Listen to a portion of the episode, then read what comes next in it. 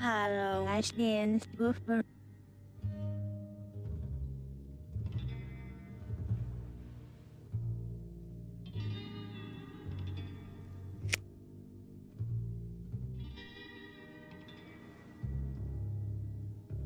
Halsiu, Hagen and Chauncey, Javiers, Meanwhile, Duncan and both come correct. We're going to have a very serious and measured discussion of the final two episodes of a landmark television series, and we're not going to fuck around. oh, fuck. All right. Yeah. Yeah. Serious, lively, informed discussion, Duncan. That is Only, the. Oh. our, our words never used to describe Duncan and Bo go to Twin Peaks. you have become our own personal Statler and or Waldorf. Um, and I appreciate it. So, Duncan, here we are uh, as we carry on with our journey into the investigation of the death of uh, Laura Palmer and and outline members of the Twin Peaks community. Mhm. Um, this is it, man. This is the end of the original run of shows. I know. Crazy We to think. did it. Crazy to think that we've made it this far and we haven't quit. Um, we haven't fallen out completely. Um, because there's been a couple of tussles behind the scenes people don't know, but Bo's a bit of a tyrant.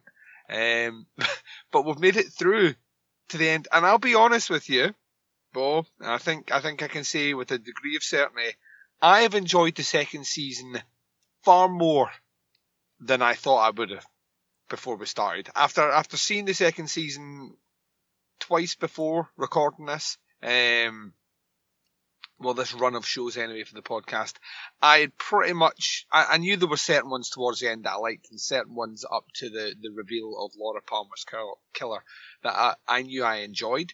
But for the most part, I, I felt the second season was you know a bit of a drag. Um, watching it through this time, I, I still think it's a bit of a drag but it's a goddamn entertaining, fun, enjoyable fucking nonsense drag. Um, and if you're if you're gonna be, if you're gonna be a bit crazy, be Twin Peaks second season crazy. That's all I'm saying. Yeah, I I would agree. I think the first time I watched uh the the second season in Totem as the uh, Romans say um I I came away from it much in in a lot of ways very similar to now in that I think that there are there are droopy bits, Duncan. Mhm. Droopy bits in the middle of uh season 2. Uh, but I Yep. think it ends with with a bang, and I think the first half of season two is is perfectly great. Um, and you know, there's some shaky stuff, but yeah, I I agree. I I enjoyed watching it. We've talked about this. Uh, that part of that enjoyment comes from the fact that we're doing all these stupid voices and stuff, I don't know what you mean, Bo. and. And any time that James showed up or Nadine, normally those storylines just put me to sleep. And this Uh-huh. time I was really engaged with them because I knew we were going to make fun of them. Yeah. Um, so even the bad stuff kind of had its place for me uh, this this time around, but uh, not just because we were kind of uh, goofing on the show a bit.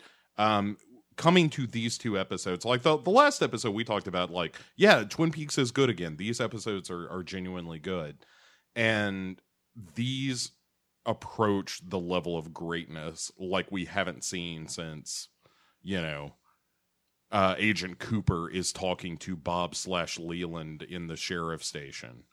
Um Yeah. there there's some stuff in this episode that is um that is amazing. And and then we're gonna get into the next season obviously.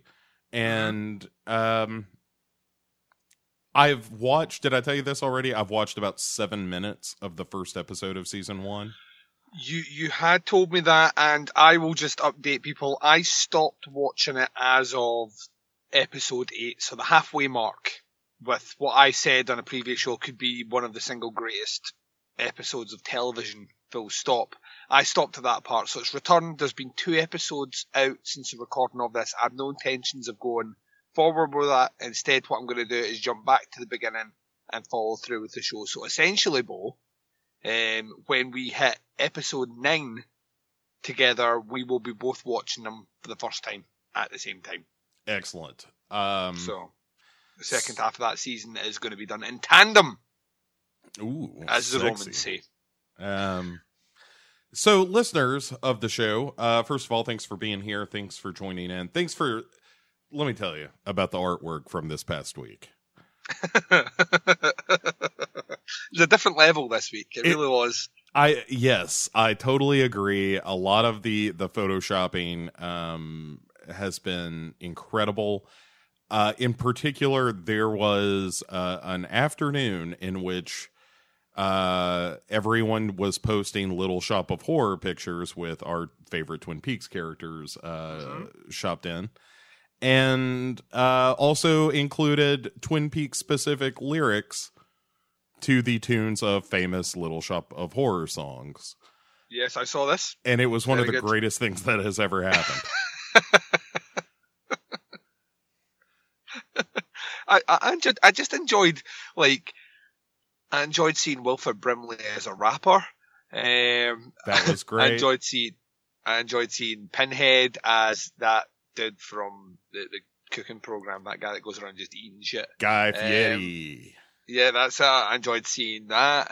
Um, I enjoyed seeing, uh, you know, many, many. I enjoyed seeing uh, Coop and um, uh, John Justice Wheeler and uh, Audrey Horne all in a collective photo, which looked weird. Uh, I enjoyed seeing them all. There, there was there was so much to enjoy, um, and uh, there is part of me, Bo, that is a bit gutted. Um, don't know if that means the same thing in America. Uh, over here, if you say you're gutted about something, it means like the wind has been taken out your sails. Yes, same here. Same here. Oh, good. That's good to know. Um, I- I'm a bit gutted that we have built this rich tapestry of characters and nonsense, and you know, built up this this this fever pitch of of just insane shit. Um, and for all intents and purposes, we get a bit of it in Firewalk with me, but not a lot. For all intents and purposes, this is kind of where it stops.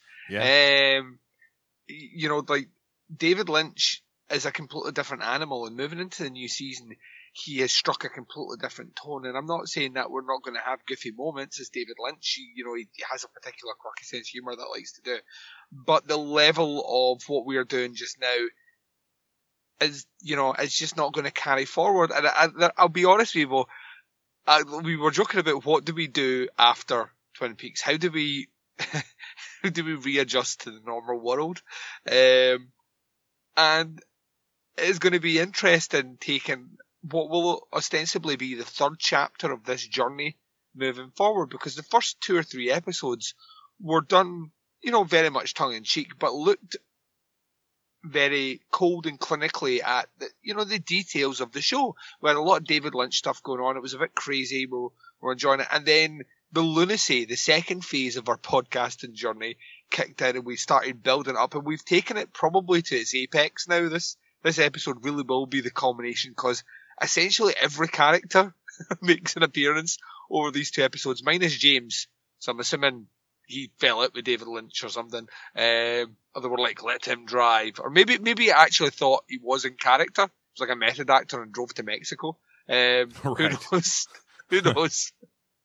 on, on his journey to, to find all the people that don't look like Laura. Um, but, you know, that we, we've reached that fever pitch and, and now it's time to, at the end of this episode, kind of bid adieu to this phase and then enter the, the conspiratorial, the, you know, that really, the, the minutia, I love that word, the minutia of Twin Peaks information and mythology, which are really established from Fire Walk With Me onwards. We're, we're going to be really carving in quite deeply into a lot of stuff behind it all.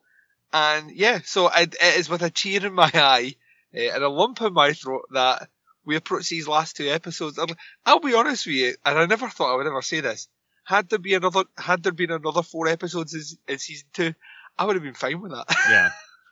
Yeah, some Nadine heavy episodes. Maybe uh maybe James gets a job as a mechanic in some other town. Um yeah, working for a woman who's trying to kill her husband. It's like history repeats itself. This seems familiar. Maybe it's because she doesn't look like Laura. Um no one looks like Laura. I you know, when we get into uh uh Firewalk with me, we will we will have some fun with that. Um yeah, there's there's plenty there's plenty in there to have a giggle at. Um, Oh my yeah, god, you look just like Laura. You are Laura. you don't look like Donna. yeah, you don't look like Donna. Um, still the most jarring thing about that movie, as as fucking horrifying as that movie is. Uh, Oh, yeah. the one of the most jarring things about it is like, you're not Donna. Yeah, you are not Donna. Um, anyway, uh, but we'll get into that. We we got that coming. So so here's what we're gonna do, Duncan. I propose. Tell me, Bo, what are we going to do? Well, uh, we are going to uh, obviously wrap up season two this evening. Hmm Next week, we're going to take a bit of a break. We're going to have a week off before we, I'm liking, I'm liking this. uh, and we're going to have a classic episode of Duncan and Bo Come Correct uh, th- that is going to be sort of refeatured. Ooh, Uh, do, do you have one in mind? I Can we announce do. Or is it going to be a surprise? I, I, I'll, I'll tell you what. If you want to debate me, I believe it's going to be our first incorrect, in which we discuss Winter Beast for the first time to initiate those who may not have heard that episode into the fold. So at the end of all this Twin Peaks nonsense, when we watch Winter Beast, it's not a total surprise. you know, I can't even remember what movie I picked to go against Um, Winter Beast. It, was obsolete as soon as I watched Winter Beast. I was like, I have chose poorly. was it was Blood Feast your first, or was that the oh, second? Blood Feast! Yeah. Oh my god! which is Oh, also amazing. So, like, it is two A win. incredibly terrible movies uh, that we discuss on on that show, and and I would I would argue that it is uh, an entertaining episode. Um, Incidentally, I would say not that I'm advocating anyone lavish out any money on, on Blood Feast, but if you were wanting to, um, Arrow Video announced for the UK and the USA um, coming this October their 2K restoration of, of Blood Feast. that is the definition of polishing a turd. Um, it, it really is. I, but you know, I already own it. I, I got the Herschell Gordon Lewis super duper fucking ridiculous box set that sent me back 150 pounds for essentially 12 shit movies. Um, but I, I, if I had to do all over again, Bo, I'd do it all over again. Um, but, uh, yeah, with that, I, I, I, kind of want to see that movie do well because I kind it's 60 minutes long. Everyone in the world should experience Winter Beast once, and everyone should experience Blood Feast once. Yeah. you know, in their life, you you you can't spare the time. It's uh, it's about the length of any fucking thriller to watch those two movies back to back. So do it. Um, yeah, I a hundred percent agree. So that's going to happen, and then we launch headlong into the the next phase of Duncan and Bo go to Twin Peaksies, in which we start with Fire Walk with Me. Mm. Uh, we're talking about Secret Diary of Laura Palmer, and we're also talking about Secret World of Twin Peaks. yeah, Uh, all in that episode, and we go from there into the new season, of which, as I may have mentioned, I've seen seven minutes, and those seven minutes convinced me that I was not ready to watch Twin Peaks just yet. Uh, because I'm not ready for this. well, because it came right off of Firewalk with me. Like as soon as I finished that, I was Yeah. like, man, they're right here. Like chronologically speaking, that's my next step is to watch Yeah. the new stuff. And so I watched the opening scene. We won't spoil any of this. Uh, I watched the opening scene, and I was like, "Oh my god, this feels so good. This feels so Yeah. right." And then I saw uh, the cutaway from that to one of our favorite characters. yeah, the reveal, re- the reveal of a character and his reveal like gave me so much joy Yeah, because because at first it doesn't look right, and then he removes something, and you see something, and then you're like, "Oh, I'm home. Yeah, and I'm so home." and that was literally where I stopped it because I was like, I need I need four or five hours because once I start doing this, I'm not gonna stop.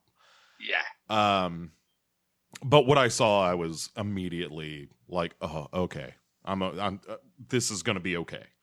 Yeah. Um, it's it's it's there waiting for you, Bo. It's there waiting. For you. I You. know, I know, but there's so I like there's a lot of movies to watch because of uh the the teapots thing, and there's Oh, yeah. stuff I need to catch up on, and blah blah blah. I I think everyone's in that boat. Um, we might as well just mention this really quickly and get out of the way. Podcast Under the Stairs, as of Monday coming, will be starting its 11 week series. It's top, it's top 10 series. I do it annually. This is the fourth year I've done it.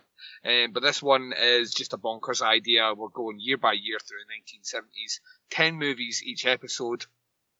And um, we're going to create the definitive top 10 list of 1970s movies uh, in the horror category. The only difference is I've created this little caveat that makes it the most uncomfortable top 10 uh, in the world. Uh, so I've created this little thing called Noah's Ark rules, which means all, every year there has to be two movies that get carried onto that final list. So in years, for example, like 1978, where you have something like Invasion of the Body Snatchers, Halloween, and Dawn of the Dead, only two of those movies can make it to the final list.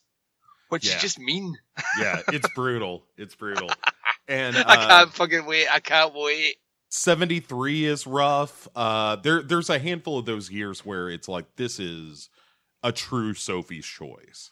Oh yeah, it's, it's, it's designed. The whole purpose of the, the, the idea is the whole theme of the fourth year of podcast under the stairs is war. It's, it's you know it's it's about making you. It's about pushing you, questioning why you like movies, um, getting you to interact, getting you to debate, um, and that's that's the theme that's carried over into this top ten because I guarantee, as civil as we all are, and I've picked some great co-hosts to come on that, and Bo's doing two of those years. Um, as great as that is, there is only going to be so long before the gloves come off and people start really. I mean, we could live in a we could live in a world where Jaws might not make it through, Bo. Yeah. Yeah, I, you're you're it's possible. hmm I don't think that's the right decision, but it's possible. Yeah, and the only thing that can make sure that they go through is the two of us have to agree, which means very much in the style. See, I feel like I've been training for this my whole life through doing Duncan and Bo Come Correct. Um, ultimately, each episode are going to come down to two people arguing their case. Um, maybe not all the time, you know, maybe there's agreement across the board, but it could come down to arguing the case, and at that point, you know, whoever has the more convincing argument wins. So, Yeah, I've got uh I've got mine at the ready. I feel good uh about going into that that particular Thunderdome. Um we so, don't need another hero, Bo. We don't need one. so uh all right, very quickly, um we don't have uh emails tonight, which Oh. was I, I was a little sad. No one no one want, no one wanted to ask us anything. Nobody cared. Well, fuck them, Bo. Fuck them. See, you can be nice podcaster all you want. I don't have to be nice to anyone because I'm Scottish. Fuck the laws. Wait, hang on, hang on. Let me let me talk to the listeners alone for a second. All right, Look. then. I'll just put my fingers in my ears. look, you know how he gets. When he gets like this, you just can't talk to him. So just look, just send in some emails next time and we can avoid all of this. It's look, nobody wants it. And just word of warning, okay? Word to the wise. Uh hey, all right, we're good. Um Can you smell that, Bo? what is that? There's, a, there's a stench of apologies in the air, oh, Bo. oh, you can sniff them out, you wily Scot. That's Um, what we do. There's a there's a there's an air of sincerity in this room. I'll have none of it. I I like that that all Scots possess the innate ability to sniff out condescending uh you know like any kind of sympathy any kind of uh, of uh, genuine emotion Yep, is immediately apparent. We're like bloodhounds to that. yeah. Uh man evolution's crazy man. Um Here, I can just sniff out a Waffle House if I get within three miles. Oh my god, are those hash browns scattered, smothered, and chunked? I think they are. Quick, everyone, follow me. Follow that American's nose. right. Um all right, uh because we're never ever ever going to do this series and it just came back. Uh let's take a quick minute since we got a little email time to spare. Not too long. Let's talk about a little Game of Thrones. Game of Thrones came back. Oh yeah. Oh boy, did it ever come back. Um it uh you know, we're not going to be spoiler heavy, but if you haven't seen the episode then, you know, skip ahead. I don't know, a couple of minutes. Doesn't matter. hmm Um, we're not going to get too crazy about it, but um, I liked everything about it. It felt like the whole episode was uh, setting the stage for the end of Game of Thrones. Yeah. Um, I got a couple of early predictions. Ooh. All right, we're gonna see, and and I haven't read the books, so this is I think, in fairness, at this stage, you're safe. I don't think anything that's happening now has been is in a book that has been released. at least one thing has, uh, because my mother spoiled it for me. Mom. Yeah, yeah, and it was something significant enough that I was really angry about it. Um, Oh no. yeah, I know. I, there's a thing I know that is going to twist the season, and I already know it, and it Oh. sucks. I, w- I promise I will never tell another soul. It stops with me. The bye bye man ends here. um. Don't think it. Don't say it. Don't speak it. So uh but yeah so i think it's setting the table. I thought it had some great moments. That opening scene was incredible. Yeah. um zombie giants. Fuck. Of Yup. course there are but how awesome is it? It was great to see them. it sure was. Oh my goodness. I really love that. And um i'll also uh i thought uh, the final scene which i was kind of hoping the final scene was going to be the opening scene but i'm glad it was in the episode which was the the return of daenerys stormborn to uh westeros and Mhm. uh, and it ends great. I mean, it, like I said, it ends in a way that feels like the creators saying, like, "All right, this is what's going on, everybody. You ready for shit to pop off now?" And Yeah. so it was because I had just watched Battle of the Bastards and the finale from last season. Mhm. This episode felt a little less action packed. Which it Yeah. was, but it's because we're dealing with the fallout from all that shit.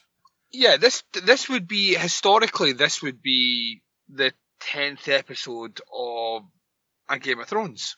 Like in a series, they tend to do the action-packed ones tend to be episode nine in Game of Thrones, and the you know the the tenth episode tends to be the one that deals with the fallout and sets the stage for what's going to come on the next season. And this kind of felt like an extension of that. So I think on some level there was almost like this conscious acknowledgement that this season is later than the previous ones. Um, so it did feel like we were maybe retreading a couple of conversations that in principle had already happened um, in the previous season, but it was just kind of like a, a gentle wink, a nudge, and a wee reminder to the audience. Yeah, this is this is kind of where we're going with this now, um, and you know the the stage is now set for for the, the most epic of all battles um, which is inevitable, uh, and the coming together of, of certain factions. Um, and it, it just felt great. I think ac- across the board,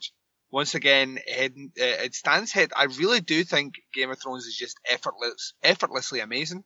Um, it is just consistently great, right? There's not one poor casting choice. Um, the dialogue is always incredible. It's funny where it needs to be. It's poignant where it needs to be. It's revolting where it needs to be. Um, and it, it, it's such a, a, a difficult balancing act for, for any TV show to try and do that. And they make it look so fucking easy. Um, and effortless. I, you know, it finished and I was just, I sat there and I was like, I cannot wait for this season. Uh, this is, this is, Yeah. This is what, you know, this is what Game of Thrones does. It just, and once again, it's another thing that, uh, uh, the, you know, the writings on the wall for that show, they have it, they have it all mapped out, they have it finished, they know exactly where they're going with it, and there's there's some comfort in that. You know, it didn't do a Twin Peaks, but um, at the same time, though, you know, it's it's a bit gutting to see that show go because the, the mythology and the, the world is so huge, and I know they're talking spin-offs, etc., and all the rest, but um, I don't think anything they do is gonna is ever really going to capture the magic of, of this Right. just this run. This Yeah. run has just been incredible. Better Call Saul ain't Breaking Bad. It's really good. It just ain't Breaking Bad. And Yeah. and none of the spin-offs are going to be the original Game of Thrones. Yeah. Um so yeah, uh, a couple of quick predictions. I think um Melisandre ends up in uh the in uh is it the Citadel? Is- Yeah, that's where uh Jorah Mormont is with uh, cursed with the grayscale because you know she was helping Stannis's kid with the same thing Yep. and also that's going to let her know hey because of what Samwell now knows about uh all the dragon glass and Yep. dragonstone and uh so she's going to be able to take that knowledge back to Jon risking her own life because of course she has been banished from the north because of her participation in the death of uh Stannis's daughter Yeah. uh, so I think all that's going to happen. I could be totally wrong, but that piece of it all makes sense to me. Mm-hmm. And that sounds sound. It, it does sound sound. So that's it. That's the only early prediction. It's not like anything breathtaking, like oh my god, Jon is the son of. Anyway, I won't spoil that. Yeah. But uh, if you've never watched the show, um, yeah. In, in fairness, right after the end of the previous season, that little detail was spoiled everywhere. Um, the internet could not contain itself there, and it's pretty much all but been confirmed by everyone involved with the project. yeah. So uh, anyway, that's all real cool. So um, Game of Thrones, check it out, everyone. Um, yeah. Duncan and Bo goes to Twin Peaks' useless statement of the week is Game of Thrones turns out pretty good. Yeah, turns out it's a good show. I was having a conversation with a friend of mine though, and and I say this with all all seriousness and and with no uh no compunction at all. Um if this show sticks the landing, it's going to be one of the two or three best television shows that have ever been. Oh yeah, easily, easily, yeah. It, it's it's just incredible. Like It's going to be, in my mind, it's going to be up there beside Sopranos, uh, Breaking Bad, Hannibal. Even I think, even though Hannibal didn't have the, the longevity of the other ones, I think Hannibal's ending is is pretty fucking amazing. Um, Yeah. So that's how you stick an ending, and I, I can't see how Game of Thrones don't do it. So I, I just can't see how they don't do it. I mean, I mean, I almost kind of feel like I know what the ending's going to be. Um, but knowing how that knowing how that show and how its author uh, likes to treat audience members, readers, and viewers, um, I don't think it's going to be it's not going to be the feel good ending of the summer bowl. That's all I'm saying. No, and and I kind of have my pet theory as to who ends up on the throne at the end of all of this. Uh and it's not the typical good guy you know? Yeah. it's I, I think that that show isn't about good versus evil. It's just about people versus people. And Yeah. uh And it turns out we're all dickheads. yeah most people are assholes. Um uh also i'm just saying it for the record shut up in the meeting Sansa. Keep that in in private counsel. Um i appreciate what you had to say but uh, just uh, put a sock in it um so we turn now to what we have been watching recently uh duncan Yes. w- what have you seen recently that i ought to see That, well, I'm glad. I'm, you know what? Well, I'm glad that you asked. I'm glad that you asked me on this show why I've seen, it, and I will tell you right now, nothing.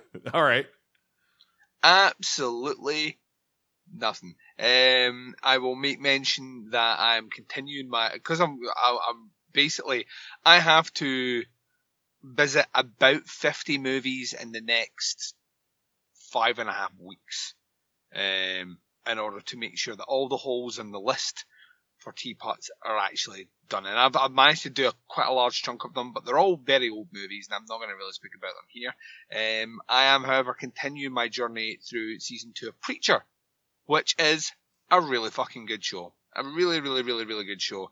And um, they gave me a view of hell um, in the last the last episode there, which was fucking wonderful. And they even threw a bit of Hitler in there for shits and giggles. Oh well, sure. So, I mean, if Yeah. if there's a hell, he's there. yes, turns out he's uh, quite amusing when he's there as well. No, all right, So- nice. Um, but yeah, so as as a really good show. Um, so if you have access to the Amazon Primes, uh, watch yourself some Preacher. Uh, season two is, I would say, it's on point to be better than season one, and I like season one a whole hell of a lot. Uh, I will do that. I didn't finish up season one, not because I didn't enjoy the show. Uh, I just fell off and, and didn't hop back on, but um, but I will. Uh, I actually started flirting with rewatching that uh, recently, and then you know Twin Peaks. Um, Twin if I'm not watching something for the teapots thing, it's going to be Twin Peaks. Um, with the exception of tomorrow night when I'm going to see a restoration print of Stop Making Sense. Oh, yeah, uh, you know, I'm a Talking Heads fan. Um, I did see though, Duncan. I know how you love the superhero movies, and I saw uh, the Spiderman Homecoming. oh yeah, this is the the the third reboot um in the last fifteen years. Second maybe more than reboot. Third. It's not the third. It was Tobey Maguire was not a reboot. Uh, Was there never a Spider-Man movie before that? Uh no. I mean, like back in the seventies there was the TV show, but no. Oh, I thought they made a I thought they made a movie off the TV show. No. No. All right. Well, sorry. Second reboot then. As if that's any better. Yeah, it's still like this movie should be terrible and it's not. Um Oh, excellent. so it's uh the kid who plays Spider-Man is great. Um it's a fun story. Michael Keaton is amazing. As, I have heard this. I've heard that the, the, the surprise, surprise, Michael Keaton um, is is really good as a villain. Yeah, an- another Duncan and Bo go to Twin Peaks. He's hot take. Michael Keaton's a real good actor, everyone. he's really good. He is like he is. He's having the reconnaissance right now. He is. He's having this little renaissance of of just really, really, really good roles. I mean, uh, you've got um, Spotlight. Spotlight Birdman. and what was Birdman, and he had that. Um, The founder is great. Yes, the founder, and obviously the, this little movie here where he's just. I, I I always liked him as an actor. I always thought he was a really good actor, um, and he kind of disappeared into obscurity for a while there. And I have I have enjoyed seeing him come back and just get. It feels like he's just getting to pick roles that he's really interested in, um, as opposed to kind of calling his agent saying what scripts are there. Right, we need to. I need to be out there doing something. It kind of feels like he's picking and choosing sensibly, uh, very much like Matthew McConaughey did. Uh, so I, I am pleased to see that, and he's probably the only reason I would watch that Spider-Man movie. I'm Uh, not invested in anything about that movie at all. Oh, of course not. But you could do a lot worse.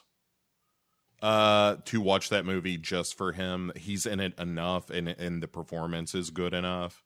Um, so yeah, he's he's amazing in it. And one of the problems that those Marvel movies uh tend to have is that the villains are real middling and forgettable. And this is one of those movies where like the villain is upfront and completely understandable and very memorable. And their relationship with each other is really good between Spiderman and, and the Vulture. And uh and it's kind of an intimate story. Like it's not uh to paraphrase We Hate Movies, it's not 75 911s at the end of this movie. it's just like it, it's just a kid who's got to get this thing done. And uh and it's really nice. Like um even if you like I certainly did not care for those amazing Spider-Man movies. I thought those were terrible. so what Um, ones were they? The, they're the ones that Andrew came. Garfield. Uh, yeah, I saw the first one at the cinema, Oof.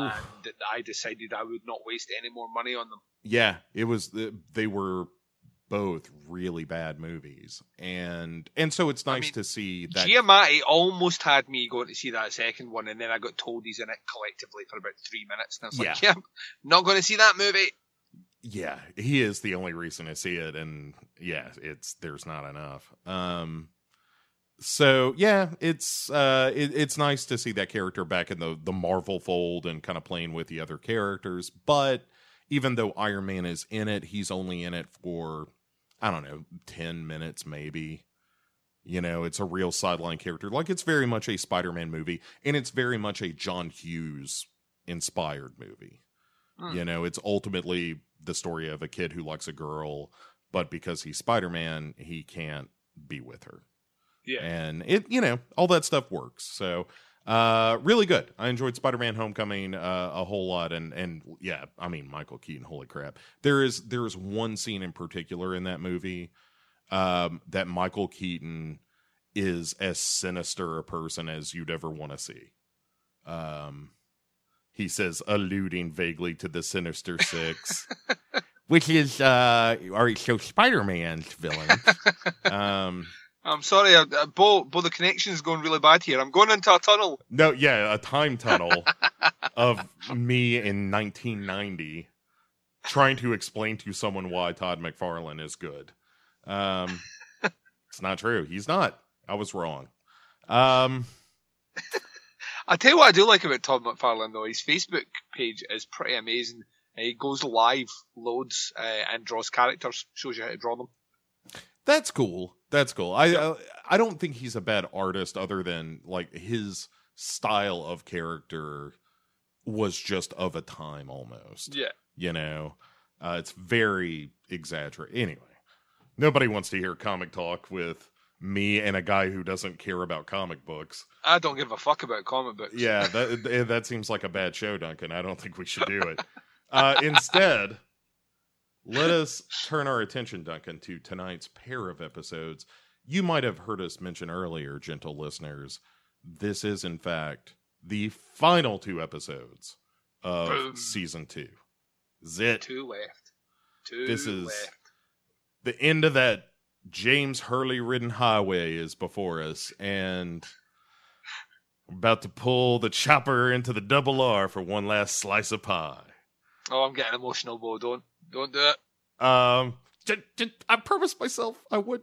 Um, the first episode is entitled Miss Twin Peaks, which is a storyline we couldn't have cared less about until we're forced to. yeah, Um, but no, uh, there's, yeah. In fairness, at least at least they do something with it. Yes, yes, it goes somewhere for sure, but and we could have gotten there another. Way. Anyway, um, we'll talk about it. Uh, it is directed by Tim Hunter, uh, who has directed a number of uh, of episodes of the show, both uh, uh, good and bad, pre uh, Leland Palmer and post. So Yes. he is uh, he is both responsible for the greatness and to blame for Nadine. Um, Barry Pullman is the writer of this evening's first episode. Um, was the writer of Wounds and Scars, uh, The Masked Ball, and uh, maybe most notably, um, The One Arm Man. Mm. And um, or I'm sorry, Tim Hunter directed that one. I I have it wrong. The uh, uh, he wrote uh, The Orchid's Curse. Um, Barry Pullman did. So anyway, Which sounds like a giallo. it really does. And as we know, that is uh, the one in which one Deputy Hawk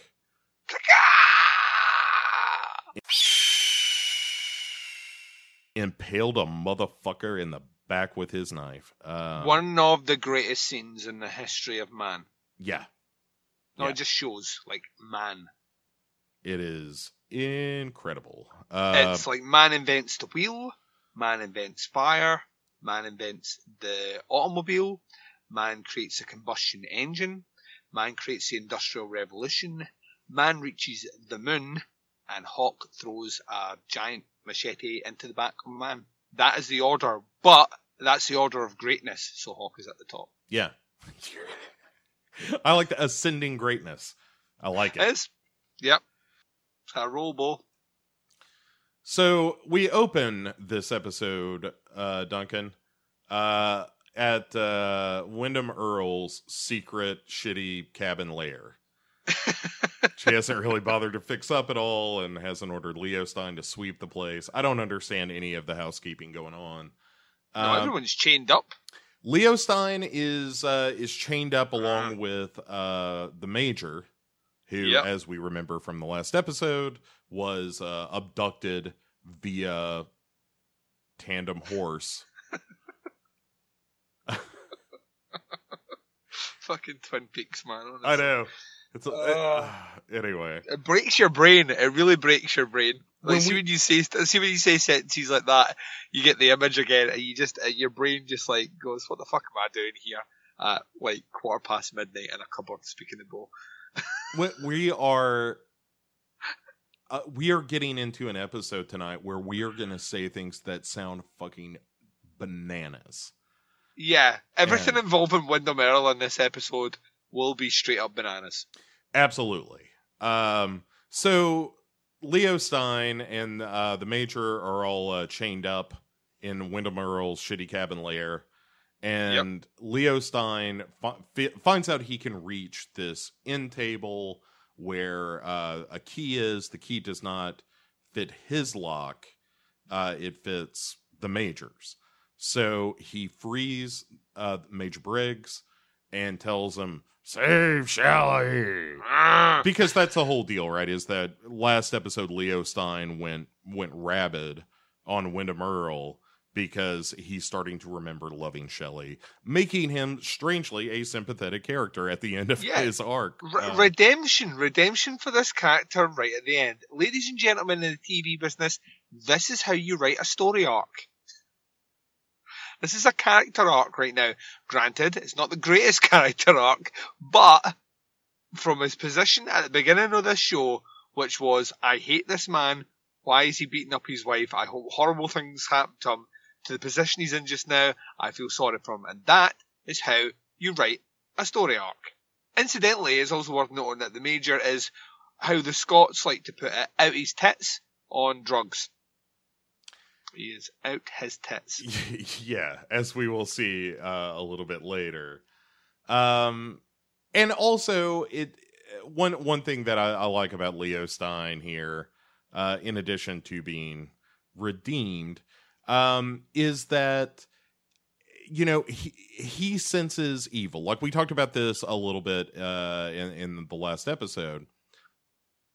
That Leo Stein is a thug Yes. and he understands that like as as shitty a person as he is windom earle is evil for the sake of evil he's he's twin peaks joker yes, Twin Peaks Joker.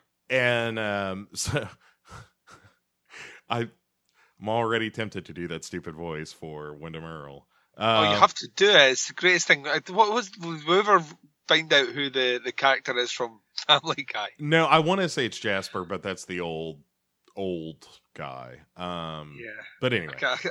i should He had his own TV show. no no no that's that's cleveland Uh, that Cleveland's the one that you sound like. Oh, okay. Well, that's not who I was going after, but sometimes, you know, happy accidents. Um So that's funny. That's a real like I was aiming at his head kind of moment. Um So uh Major Briggs uh fucks off. Uh Yeah. Stumbles carelessly out the door because he is out his tits on drugs. And yes, and uh Leo Stein has to wait there while Windom Earle returns. yeah. Uh, looking more and more like Beetlejuice with every passing moment. he really does.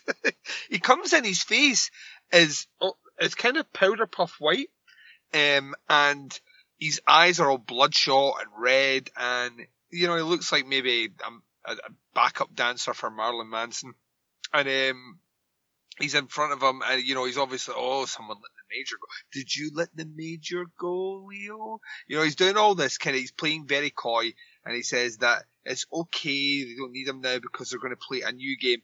And then in classic Twin Peaks, no sense logic, however, this scene is really creepy and how the fuck did this happen? He lifts a kind of burlap sack in front of his mouth, uh, talking about this new game, and when he brings it down, the inside of his mouth and his teeth are black.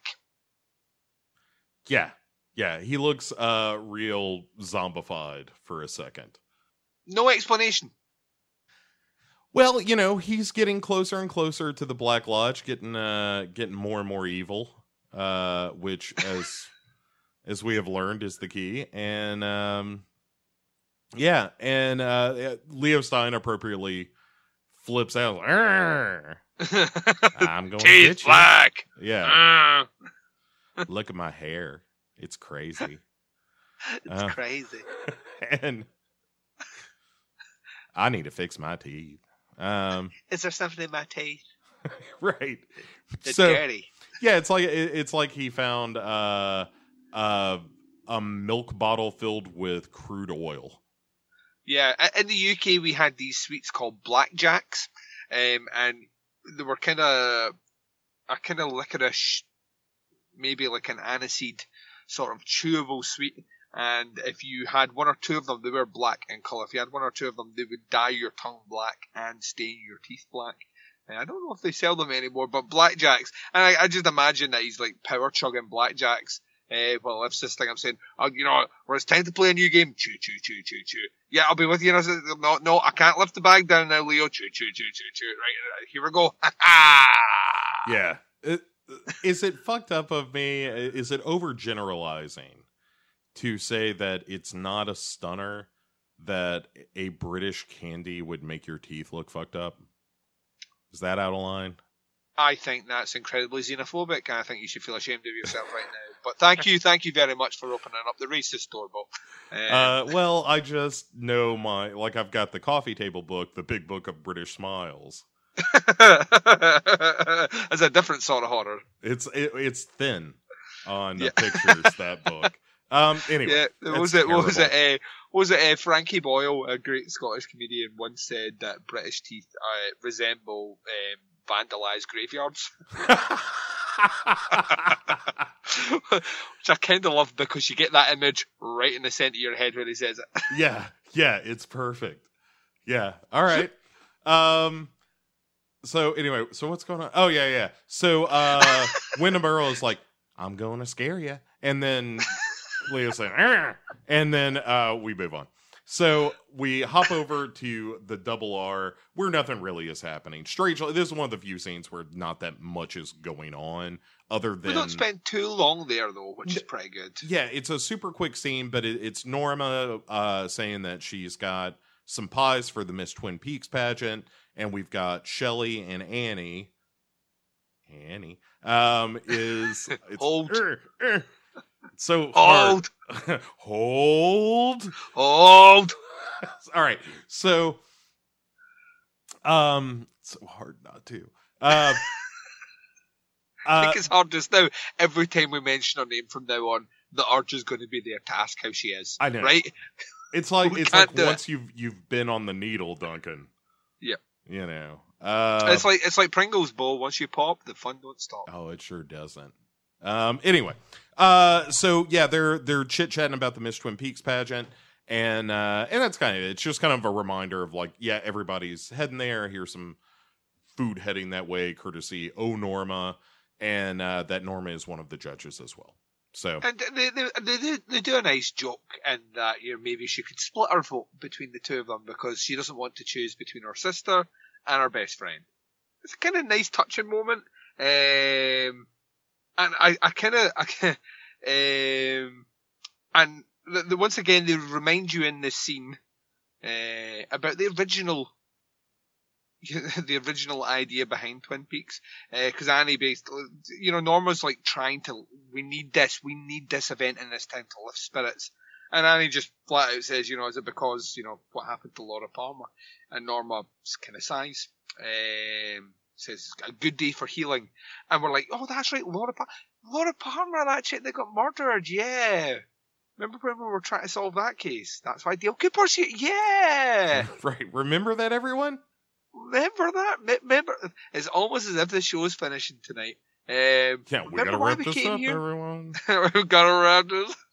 One of my favourite things about listening to that episode back again was the random appearance of Mr.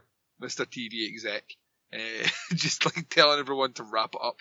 Um, but yeah, so it's a, it's a, a super short scene. It's, it kills, what, at two minutes? Yeah, it's it's nothing. We've talked about it like twelve times as long as the actual scene. So And we're going to get a lot of these little bits and bobs as well because this show knew that, Why we say, that this is the, these are the last two episodes that were shown in the States as one long movie.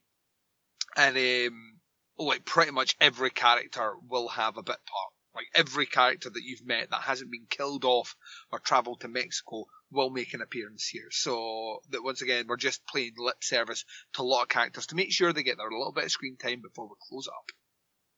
right, right. Um, yeah, they like you can already hear the announcements on the mall speaker. And it's like, uh, the mall will be closing in forty five minutes. Please move towards the exits with your purchases. Thank you for coming to Opry Mills Mall. We'll see you next time. Um. I, I can't, I can't, but boy, I need to go. I need to get my stuff out of this mall. Yeah, sorry. That no, that was just Wait a second. Duncan. This isn't a mall. This is a cupboard. you, you've been fooled once more by the man of 12 voices. um, God damn you, Bo. so, all right, let, let's get to Audrey because Audrey's awesome. Audrey looks fucking stunning because Audrey is no longer a girl, Bo. She is a woman. She is W O M A N. Um, so she is uh, perched uh, attractively by the fire. Yep, seductively. That too. Yeah. Oh, I can't believe I got kicked out of this show. Can you believe she was a virgin? and Oh, Billy Zane, we love you so much. Ah, dear. and I love all of you. um, so uh, Audrey is uh, uh, is kind of pining a bit, and her dad comes in, uh, our our pal Ben Horne, and he has uh, in his hands stacks and stacks of religious texts. Yeah. and he, you know, he's still trying to be the good guy, and so he says, "He, I hold in my hands the collected religious thought of the world." and somewhere in here i'm going to find the answers to what i'm looking for and Yeah.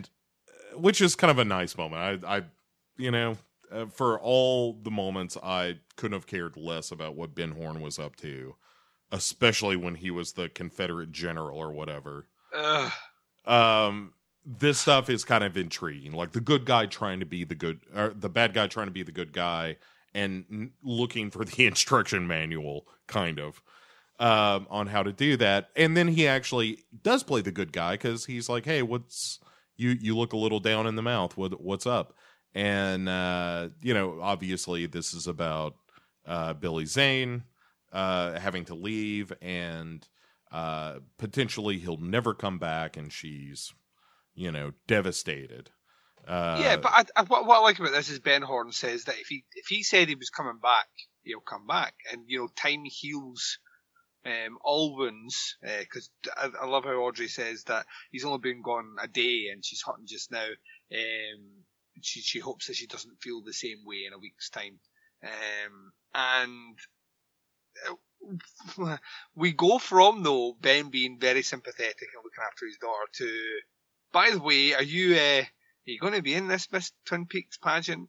And Audrey's like, I don't really want to be, you know, the the town bathing beauty.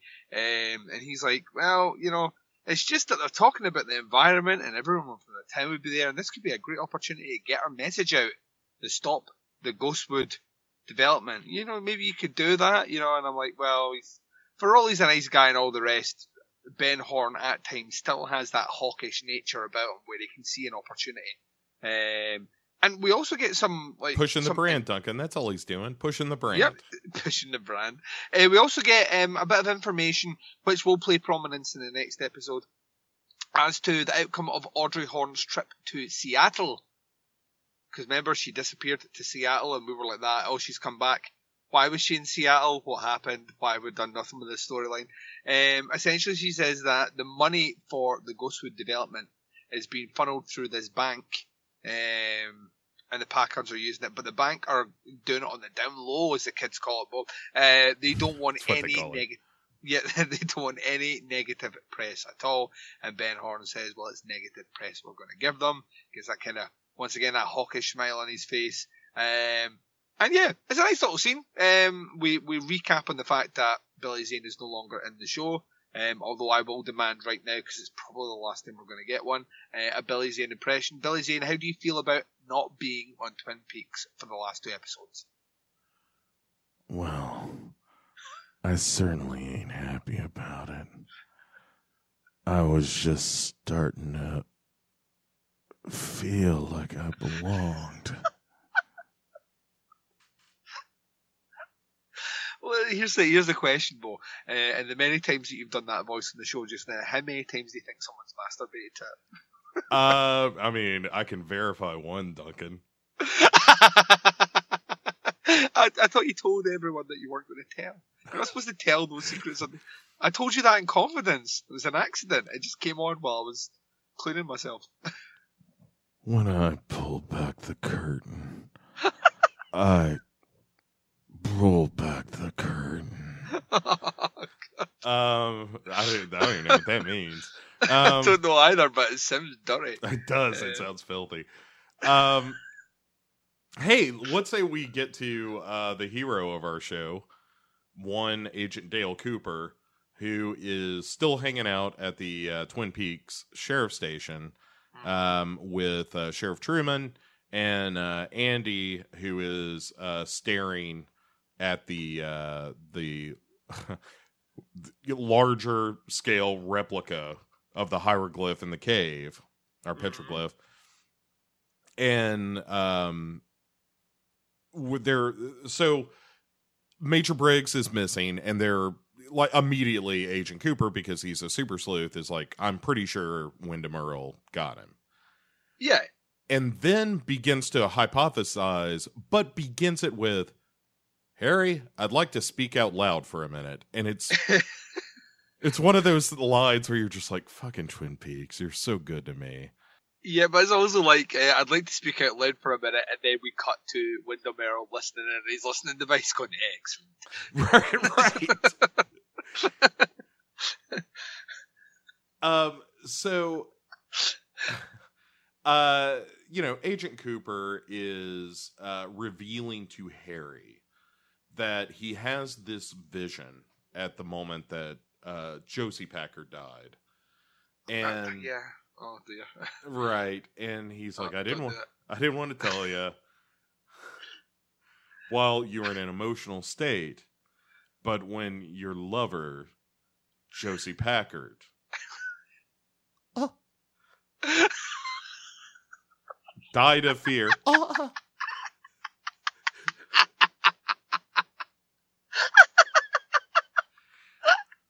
I I'm so saw happy a right now. glimpse of Bob. Oh,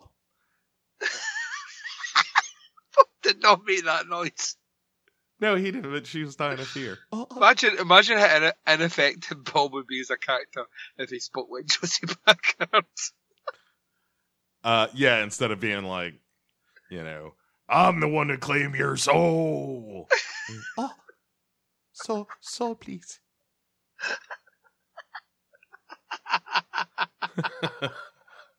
I'm so happy. Oh dear. Yeah, he basically says that he he has a hypothesis um, that she died of fear, and that fear triggered Bob's return. But it was only kind of this fleeting sort of image of Bob, because obviously she she died. So his assumption is that the Black Lodge, or well, his assumption is that Bob is summoned by fear, And you know, Jeff Truman's like, well, but you know, what's what's Bob got to do with the Black Lodge? And once again, Super Sleuth, Agent Dale Cooper's like that. I think that's where he's from. Yeah, and and that uh, as you said, fear uh, draws them like uh, a, a honey draws flies. Yeah, it's also the Mind Killer, Bo. I don't know if you knew that. Fear is in fact the mind killer, as Agent Cooper points out in the future. Um, I like to think it's just the same character. He just evolves, Duncan. Is it the future or is it the past? Um, I'll just leave you with that one. oh, yeah, Um, oh, we'll we'll think about it. So, But uh, no, I love this. I love this next bit because this is this is once again this is Agent Cooper just kind of looking at Harry and the sheriff's office around, going, "I mean, do I really need to now make these connections for you?" He's like that. I just, you know, I kind of think that the Black Lodge might be that evil in the forest that you guys keep talking about. right, Remember you told me like that last season there, just kind of thinking that maybe a spirit, an evil spirit that can occupy people that comes from the woods. Now we know that there's Black Lodges in the woods, and now that I've hypothesized that Bob is from that Black Lodge, I'm just going to say that there's maybe a you know a kind of higher percentage chance, uh, the old percentile chance, um, that you know Bob is from there, and this is this evil place that you're all talking about. Just a thought. I'm just you know spitballing here, but that's kind of I don't know what you think of that, Harry, but that's that's kind of kind of what I think. you know, yeah, and and Harry, of course, is like, "That's damn smart, Dale," and uh, Agent Yeah, Cooper's and like, also "Yeah, that- know." Also, the owls are not what they seem. Are we gonna get really deep into what the owls are? We gotta wrap this up. yeah. That's oh, okay, I'm all right. it's Um, like we've been saying it all season though. We kind of feel like there should be some sort of payoff. Is there not any room at all? we gotta to- keep this moving.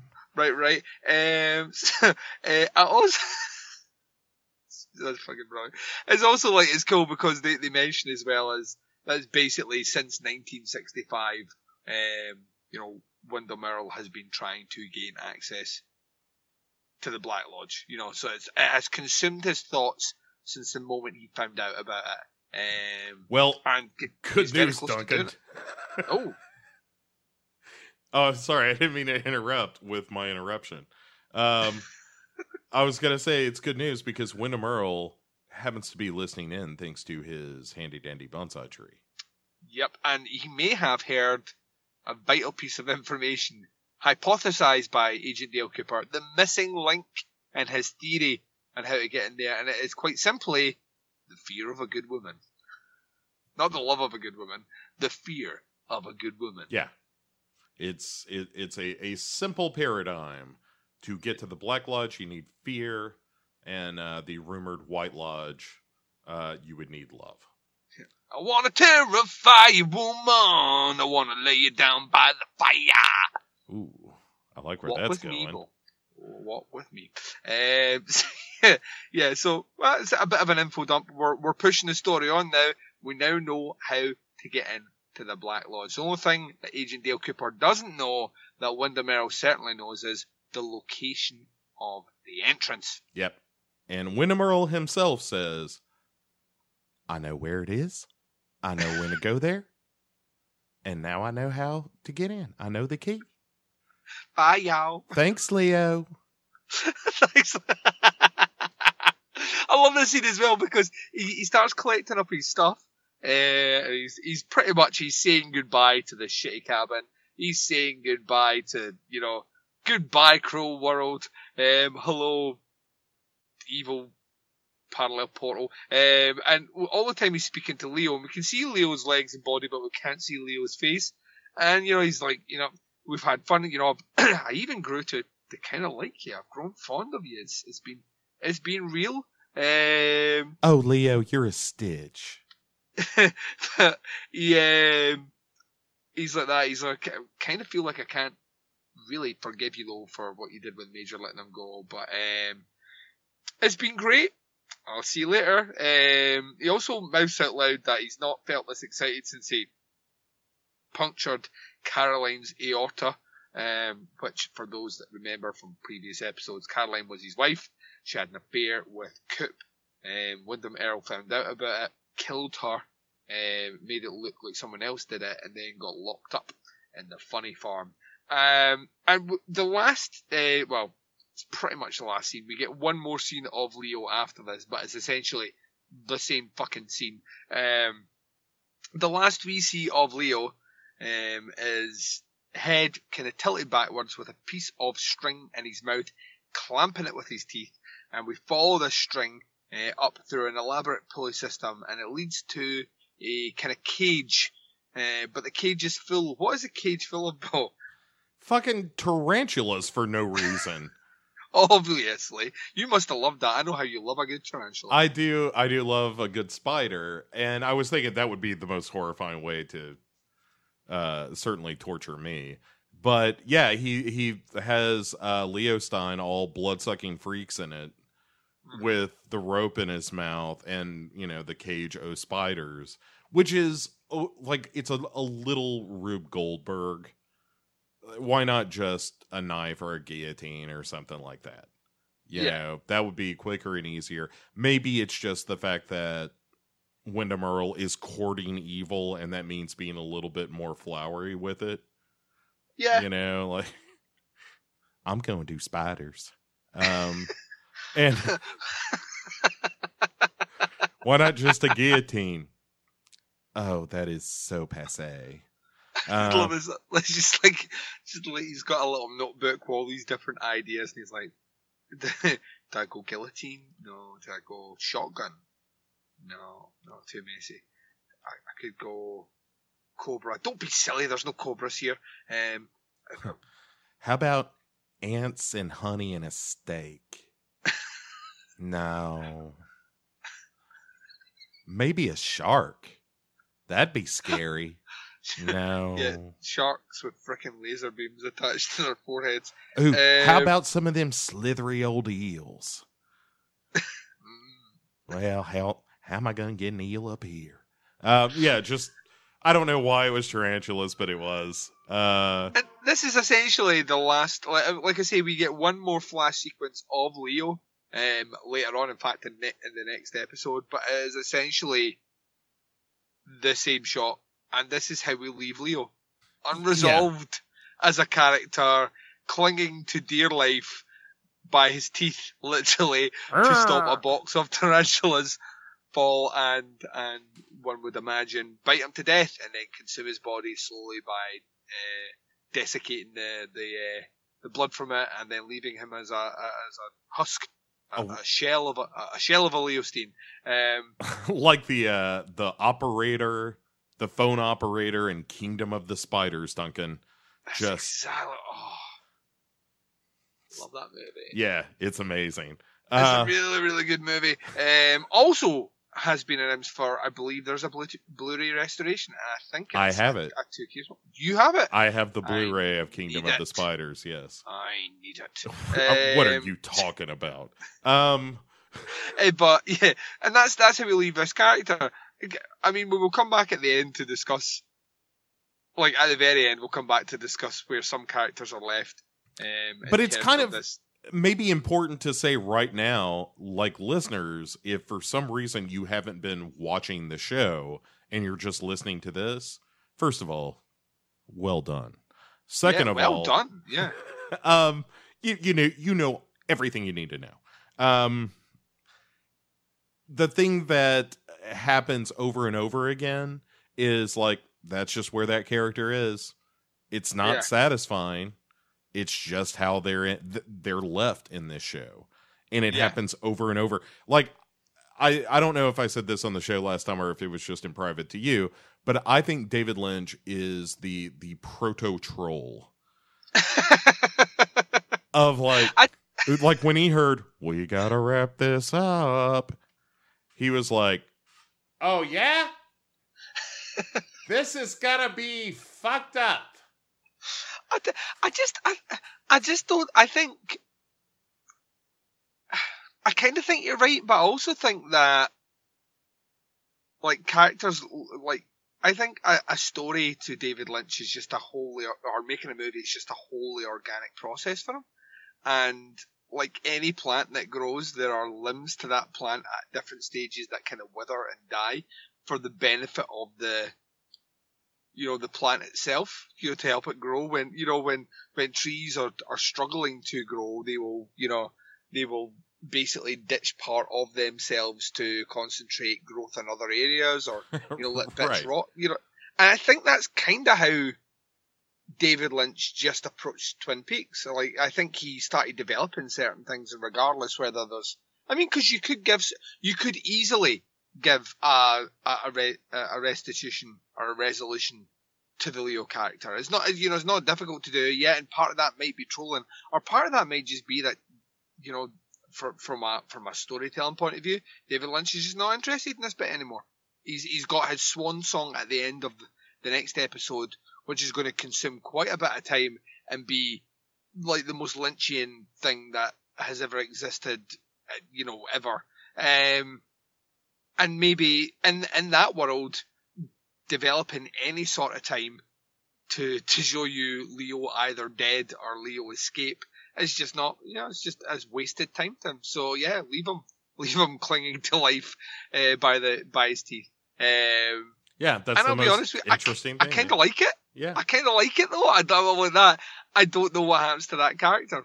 I don't know. I, that's the last I see of him. And kind of part of me, whilst I feel sorry for the character, I'm kind of fine with that. yeah, at a certain point you you just get cool with it. Yeah. You know, it's like, well, okay, that's not how most shows do this. They they wrap it up, and that's not how Twin Peaks does it. It's just like, okay, we, at a certain point the shows end, but the story does not.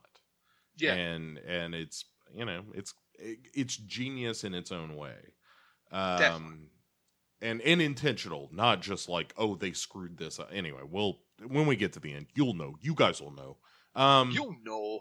so uh let's let's Very, It's painful. Yeah, let's- it's painful. We need to we need to get through these scenes. These are the ones that all that stuff that we've been all happy about talking about, unfortunately, is juxtaposed with this shite. Yeah, it's this stupid Miss Twin Peaks stuff that nobody could possibly care about. So Yeah. Squiggy is the choreographer, and he's having all the ladies of the Miss Twin Peaks contest put on their best '80s uh, workout video attire. Let's get physical, physical. Oh, they were l- letting us hear their bodies talk. Um, so we have a meeting of the judges, which is the stupid mayor that nobody cares about. No one cares about the mayor. Nope. Norma and uh, Dick Tremaine, who nobody cares about. Dick. Yeah. Uh, Like, he's not even awful enough to hate to watch. I just don't care. Yeah. Um, so anyway, Dick Tremaine uh, are are the three judges, uh, the those folks, and they're having a little confab about uh, what they want from uh, the Miss Twin Peaks judging, and you know Norma's trying to class it up a little bit, and even Dick Tremaine, to his his credit, isn't all like we should show off their racks and whatnot. It's just the mayor who's kind of the old curmudgeon about it. Yeah, he's like, you fuck my wife, you fuck my wife, you fuck my wife, Yeah, fuck my wife. Pretty much like, and you fuck my wife, and you fuck my wife. It's, it's Oprah.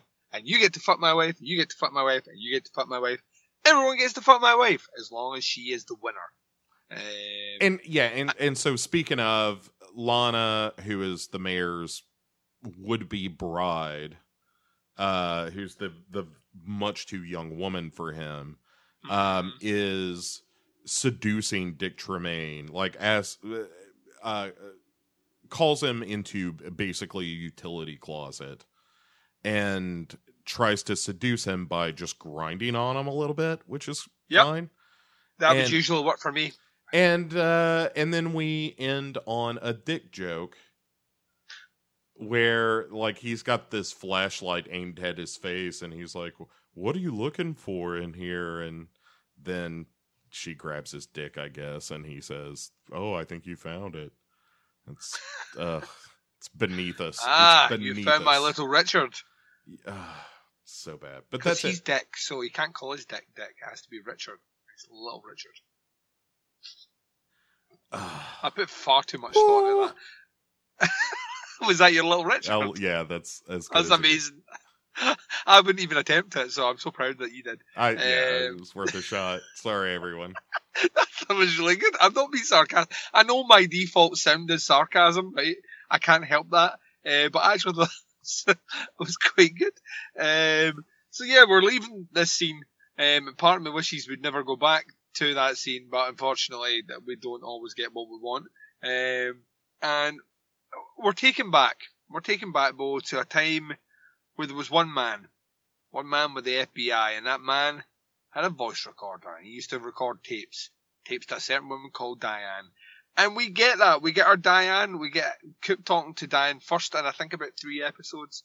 And, you know, he's just keeping her up to date, knows, uh, says basically that he knows that Windom is searching for the Black Lodge. He needs to find it before he does. And then he starts talking about Annie, are you okay? Are you okay? Are you okay, Annie? Um, Mm. and, you know, mustn't do it, mustn't do it. He starts talking about Annie. Uh, Don't do it, Duncan. Don't do it, Bo. Uh, let's keep it together. How's Annie? Uh, No. no, no, no. No! Stop No! it. Stop it. And, and just just as he's going, just as he's talking about, you know, how how much of a schmating kitten he is, um, that's when that's when the door goes and he opens the door and who's there? Why, it's, of course, Don't do it, Bo. Annie. And No. well done. Oh, uh, so she shows up such a struggle. and is uh, having uh, reservations about being in the Miss uh, Twin Peaks contest and, and wanted to speak in particular with Agent Cooper, who had just been all schmitten kitten with. Uh, Schmating kitten. you do it way better than I do. So, uh, but he, being all that way with uh, talking to Diane and saying like she's this wholly original person and she reacts to things like a child, but she's very much a woman, and you know all this stuff. And so when she shows up and is like, "Hey, I want to talk to you about this speech I have to write. I don't know uh, what I'm gonna say, or maybe do you just want to do it?" And it's kind of how she puts it. And uh, Agent Cooper is like, "I believe I would, yes." And so they do, and we get a little hooking up with uh, Agent Cooper and Annie. Don't do it, Bo. Don't it. You resist. I will. Resist. All right, all right, all right. You're fine. You're It's fine. It's I know hard to believe that's this episode tonight that we're getting to this. Like it, that seems so far away weirdly. And. Yeah, It, it does feel strange. It doesn't. I don't feel like we've we've earned it yet. we have clearly not. We have not dredged through the curtains to get don't there. Yeah. Um, so now we jump to another storyline that is trundling on. Hey! No. I'm a good wrestler. yeah, we're, we're, at Big Ed's house, and we are, you know, most people will show their holiday snaps, you know, where they've been, you know, we went to Hawaii. Uh, do you know that they say hello and goodbye the same way? It's the same word. Um, no, not in this. What? We're, we're getting the, the greatest highlight reel wrestling hits of our, our very own Coma Hulk um, as she talks in detail about the, the, the, the posteriors of young men and how she very, very quickly destroys them. And He was get a photo last year's state champion. I literally tore his arm from his body. You could see the cartilage and everything. And um, meanwhile, we have Mike who's sitting kind of uncomfortable. Jacoby, who is great to see Jacoby. Any scene with Jacoby, I'm quite happy. Um, uh, you know, he's kind of let's follow this through to its fruition. And Big Ed and Nadine are sitting on the couch, very much in love. And you know, it's, they they can't, they still can't use the word divorce because the last time they did that, Nadine went blind in her good eye. Um, so they, they, So yeah, dumb. it really is. So um, they're talking about their their separation, And um, you know, Ed just uh, comes out with it. He's like that. You know what? Uh, Nadine, uh, me and Norma are, are getting married, and Nadine like is like, well, that's wonderful because me and Mike are getting married. And then we hear the sound of bones crushing as she essentially crushes Mike's hand in old school Nadine rage, which is still Right. bubbling underneath the surface. This is like old Nadine, but you know it's in there, but it's not there. Bro. Uh, yeah, I mean, she she coma hulks him, and I, you know, in fairness, the sound design is real fun on this. It's the real like twist in the celery kind of Oh yeah, cracking. It's pretty fun. Um, but yeah, so it's more of Ed playing the so uh am I cool, Dr. Jacoby? Like legally, am I good to get the fuck out of here with Norma? And Dr. Jacoby is uh more fascinated with the case than anything. And um yeah, so that's what's going on. Um then uh Major Briggs emerges uh from the woods like some kind of mangy beaver. yeah, out his tits. Yeah, he is not in a good place. And uh fortunately, out on patrol. Fresh off a kill, probably. is one Tippity Hawk.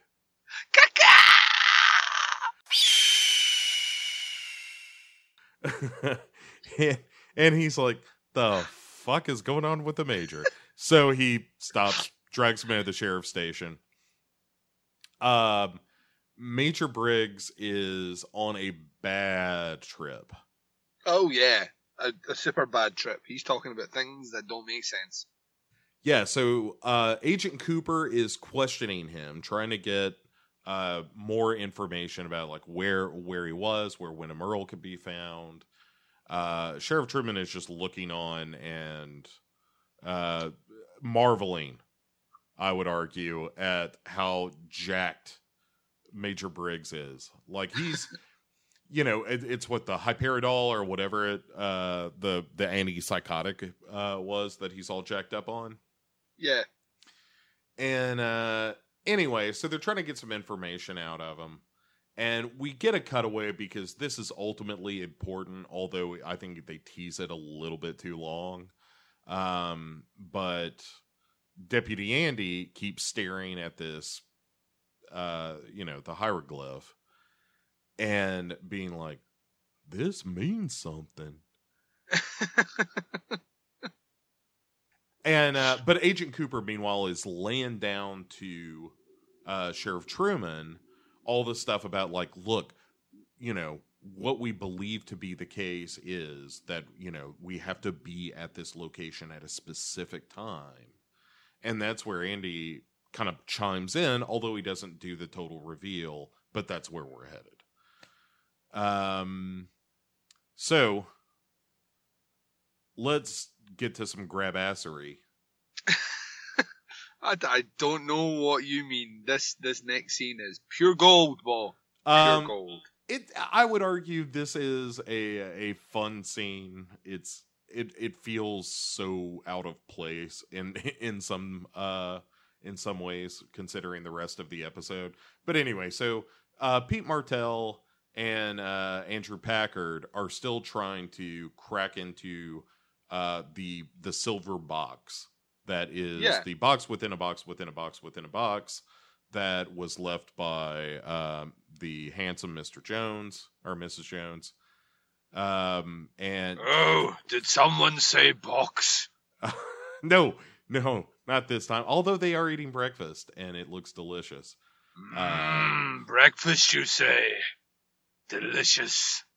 Nutritious? It's the best way to start your day of evil. Most important meal of the day, you say. What is that? Flapjacks with maple syrup and granola? Your pancakes are legendary, even in hell. Your high fiber diet makes me go to the toilet endlessly. oh wow, that sounds unpleasant Yeah, you And- need to watch that fiber. and hard to get that all that leather on and off. It really is. That's why he wears assless chaps. Oh well, sure. His Yes. rings just out all the time, man.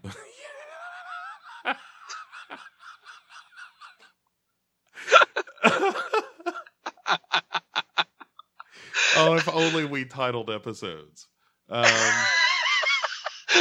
we used to, we just can't do it now. yeah, we've we've committed to something now. Um, so what what the hell were we talking? Oh yeah, see you next Yeah. Tuesday. Catherine Martell is like, what the fuck are you two doing? She is literally like that. She is the mum of this scene. Yeah.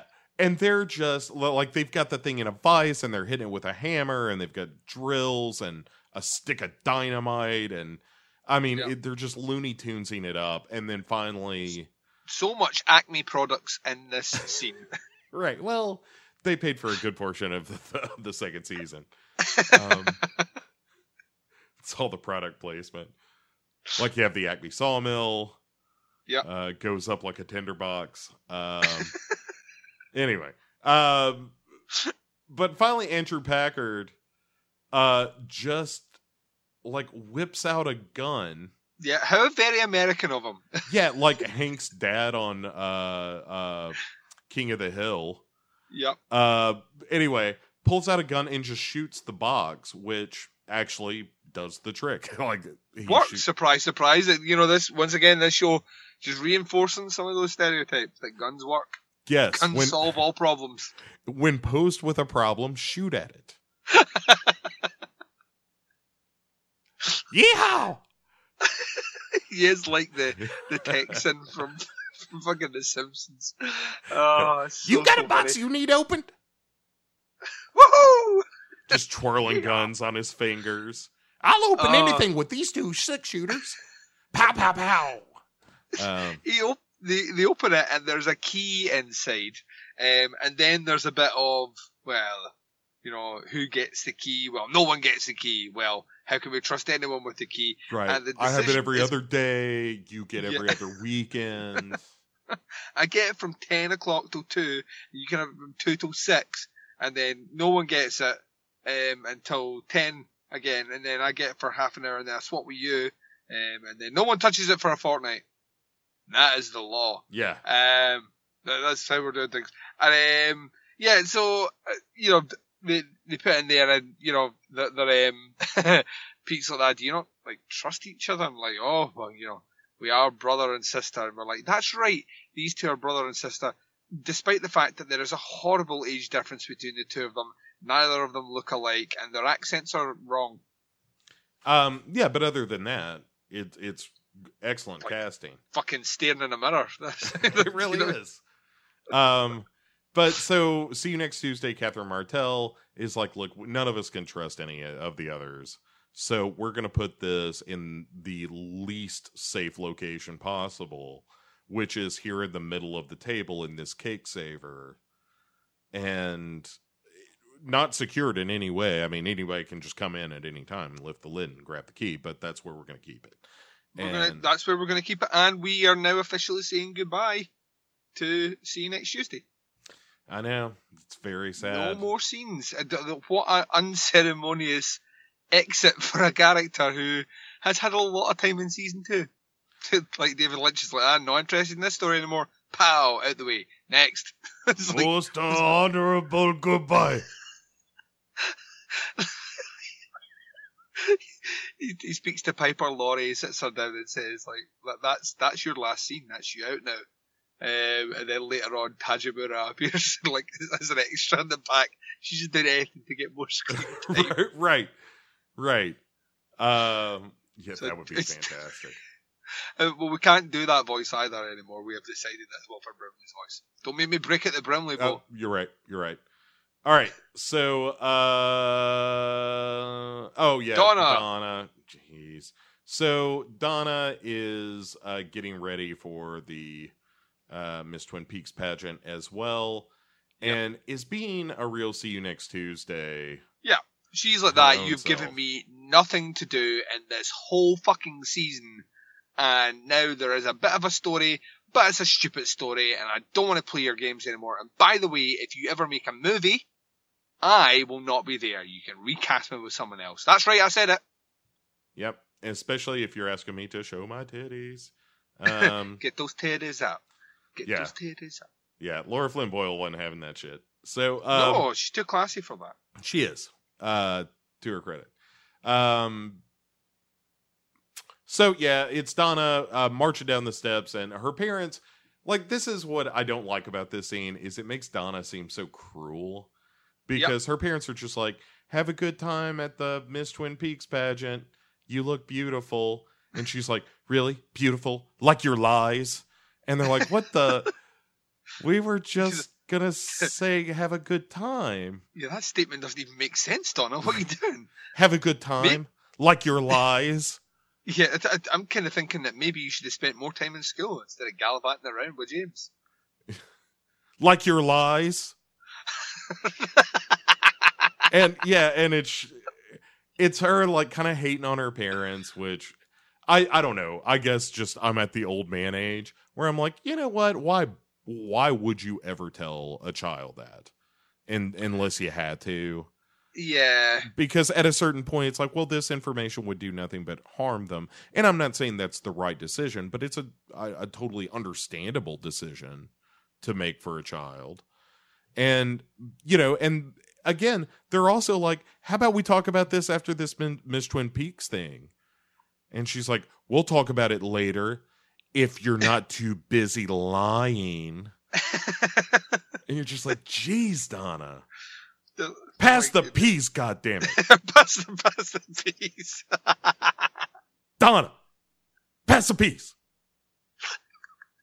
Give the goddamn piece to your mother. This Oh, bowl is Please, just, just- one big collection of little green lies. Lies. Just pass them. Pass those lies, God damn it, Donna. Pass the lies. God damn it. anyway, stupid. Uh, there's so stupid. But uh, yeah, that scene's the yeah. Let's just get rid of this scene and let's go back Yeah. to Coop. Yep. So, um, we get uh, a moment with Deputy Andy where he's like, "Why is the 4-H on this map, Agent Cooper?" And Agent Cooper is like, "That's not 4-H, dummy. That's actually this other symbol." And uh, but anyway, he's like, "Well, this is going to be um Mars. Was it Mars and Saturn or Jupiter and It's Jupiter and Saturn. Jupiter and Saturn uh, are in conjunction?" yeah. concentrating their their powers which so basically you have to go to the black lodge when jupiter and saturn are aligned. Yeah, which only happens between January and June. right which seems like a big window. I'm glad it's not like and it's happening tonight. I'm glad that Yeah, it's that would be a realistic enough. Yeah. Yeah, and it would make a lot of sense as well because in the timeline of the show, we haven't actually been in Twin Peaks all that long. You know, it feels like we've been in Twin Peaks for years, but we haven't really. Um, I mean, we solved Laura Palmer's uh, murder within the first two weeks, and since then, I imagine that only a couple of weeks have passed in terms of a timeline. So, uh, yeah, it would make sense that whatever evil entity is out there wreaking havoc and doing what it's doing from from the Black Lodge, then you know that time frame makes perfect sense. So I I, I like that as well. I, I I would feel aggrieved if this was one of these and it only happens once every ten years and it's happening tonight. yeah Um, it would just it wouldn't work. So um, we, we get this. Um, we, we get while this is happening. Um, Major Briggs is just once again spewing out nonsense. Um, but he does come to a point where he talks about um, love and fear. And this great revelation is then made that if fear opens the Black Lodge, then maybe love opens the White Lodge. right Um, and agent cooper is- grabs harry and is like freddy hates fire and jason hates water and the audience groans. well Uh, Well, what's funny about it is like Sheriff Truman is like, "How do you know that?" and which is a perfectly understandable question. And Agent Cooper's response is, I don't know, it just came to me, which means we gotta wrap this up. So- which means it was written on a post-it note and passed to me three seconds before I said the line. See this? right, like somebody was like, "Oh shit, we forgot to have that thing where Agent Cooper knows how to open the door." past him. But like Coop's just like he is Tom Cruise in Minority Report, but like in his head, just moving pieces of the puzzles all round with his hands, and he eventually like goes to the next step. He's like, well, "This is this is what's happening. This is the, the this is the deadly chess game. You know, Earle needs to take the queen." And you know, at that point, Harry's like, "Well." To win chess, didn't you have to take the king? He's like, well, no, no, no, not not necessarily. He's going to take the queen, um, and their fear is what's going to open the door. But who's the queen? How do we find out who the queen is? And then both of them look at each other about the same time and say, "The Miss Twin Peaks contest," and we're like, "Aha! Eureka moment!" Meanwhile, Andy is like, you know, Agent Cooper, and they're like, "Not now, Andy." He's like, "Agent Cooper," and they're like, "Not now." I got I, I gotta say the like Queen, Crown, Miss Twin Peaks, like that whole scene, I also think is kind of dumb. is and we don't need like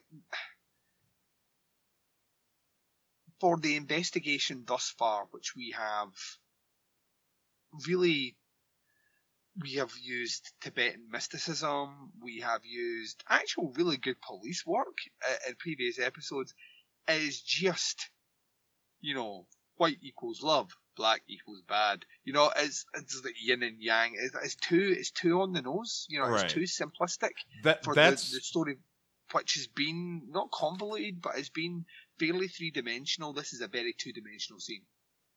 yeah, and that that's really basic. But this whole like, well, this crown in this hieroglyph clearly is connected to the Miss Twin Peaks pageant. I'm like, I don't look. I'm with you on the throwing the rocks at the bottles, but that Yeah. seems a, like a stretch. Um, yeah, But, you know, what are you going to do? We got to wrap this up. And so we've got to get all these characters in motion and headed towards the ultimate confrontation between Windom Earle and Agent Cooper. And they're to shoot it out on the street like a good old fashioned TV show. And uh, that's all to happen in the next episode. So, um, yeah. So, did we talk about the bug? I suppose we should. Um, during the, the, the kind of conversations and the tussle, etc., um, they're moving around and accidentally the the bonsai tree is knocked off the the table. It smashes down, and they realise that it's actually not just a bonsai tree. It has a bug which has been planted a listening device. At which point, once again, super sleuth that he is, um, although the writings on the wall with this one is fairly academic. He says, like, you know, uh, Josie did not send you this bonsai actually This is Windom Earle's work, which means he has been listening to us, which means he's one step ahead of us now. Yep. And just to prove that point, let us turn our attention to the Miss Twin Peaks pageant proper, Mm-hmm. uh, where we have uh, a big opening number where all the ladies of Twin Peaks perform "Putting on the Ritz" with Gene Wilder. Um, then Lucy has a special fancy dance. Uh, she does the splits in this dance. I'll- I'll tell you what. Considering she's pregnant. she is actually a good dancer like th- Yep. it's clearly one of those things where like as an actress as a person that's just a skill she has so she does a little dance and it's actually quite good and meanwhile uh we've got um squiggy kind of coming on to the log lady a little bit She's having none of it. no no no no but bobby briggs who happens to be hanging out backstage hey He's hanging out over here, over here. I'm hanging out backstage over here. and uh Shelly, you know, Shelly's in it and he's just hanging out, I guess, with her. And so he notices the log lady and is like, Hey, there's that crazy broad with the log and whatnots. And then he looks backstage, you know, away from Margaret, and sees her again, uh, kind of Well- s- silhouetted in a doorway. a, a smaller, dumpier version. Uh, well, you if you thought to yourself, listeners, could that possibly be Windom Earle, Master of Disguise? Give yourself a cookie. That's exactly what's going on. Windom Earle, Master of Disguise, has decided to become, assume the form of the log lady, seemingly just to knock out Bobby Briggs. Yeah, no, he, he has assumed this. He has assumed this this look. Um, I mean, he's he's an intelligent guy. He has chosen someone who is physically a lot taller and a lot skinnier than him to dress up in a disguise. Now he could have picked, don't know, Pete Martell, who's a character very much the same size, same build, and not that dissimilar in looks to him. Um, and that would have been fine. But no, let's go for a character who's is any excuse to dress up like a woman again. Yeah, yeah, it's just his thing. He just likes it. Um, he finds skirts freeing. uh, but yeah, so he he clunks him in the head with a log, and Bobby's like, "Oh, my head over here," and goes down like a sack of potatoes. Hey, I'm knocked out down here. Um, and uh, and so then we we cut away from that back to the uh, Miss Twin Peaks uh, pageant where everyone's doing their individual talents, and Lana, the sexy lady of the show, um, is doing a sexy little belly dance, and uh, the judges, the guys, are like, "Ooh, ooh, auga," right? And then that's it. Um, That's yeah, that's kind of. But in the in the backdrop of this, Donna still not happy, uh, still walking around with a face like fizz, which is a old-fashioned Scottish expression. a, Um, a, a face like Fizz. Yeah, a face like fizz, Okay. F I Z Z. So if you imagine like fizz, like, like right, right, like fizz- soda like- fizz. yeah, a face like that, just Yeah. All right. Just, like not not a happy face. Um, it doesn't have to make sense. It's Scottish. Um, so she's walking around like- with a face like Fizz, um, not not happy at all. And then she spies one Benjamin Horne, who is his daughter Audrey Horne. She's done her speech, save the planet, etc., etc. Uh, gives her a hug. She goes off and um, she confronts him. She's like, "Ah, "Listen, I want to know what's going on." And he's like, "I don't think." Now is the time. He's like that. No, I think it is the fucking time. I think you tell me why you've been harassing my mum, what's going on, why is there so many pictures of you upstairs in my you know attic, or as we call it in the UK, a loft. Um, what you know, I don't know why I'm doing that now, but I'm just doing that now for my Yeah. UK peeps. I think I Um, think it's because we have uh, somehow landed the show in the educational category on iTunes, and we have to do a certain amount of that every episode now. I don't know how it happened. Oh, we'll get dropped. We'll But- get dropped. Right, but and we're pulling down big education numbers. Like nobody's noticed that it's not too smart. So uh, yeah, keep it up. Yeah, so uh, so in the in the attic, she's found all these pictures, and he seems to be in quite a lot of them. She found her birth certificate, um, and there's no father marked there, and she kind of knows where it's going, and he's just like that. You know, I, I want you to tell me the truth, and he's like that. Um, well, your your mother and I, and she can't even let him say the word. She's like that. You're my father, isn't it? That's it. Right. Well, fuck. And then she basically walks off. Um, and that is almost the last we see of Donna as a character. We will have a glorious scene later on uh, with her. But yeah, it's like that. There are no winners here. This is a storyline that we predicted a while ago because the writing was on the wall, and this is now the revelation of it. And it just doesn't feel earned at all. It feels clumsy, and this could have been done the first time Benjamin Horne visited the mother. We could have had that storyline wrapped up by now. Why it's trundled on in the background is beyond me. Um, but it's gone now, thank God. Well, speaking of stories we don't care about, Duncan, it's time for Lu- Lucy to pick uh, the father of her child, hmm uh, her battered and bruised child after those splits she pulled on stage. A Yeah. child that is more than likely damaged physically or mentally. Um, and it's, of course, Andy, because how could it be Dick Tremayne. You know, th- Yeah, well, this is not Game of Thrones, Duncan. Yeah, I love She's I love how for land. I love uh, Dick Tremayne's reaction to this one is uh, Operation Dodge the Bullet. Um, Thank God like- I'm out of this storyline. yeah, and it, it shakes shakes both her hands, disappears.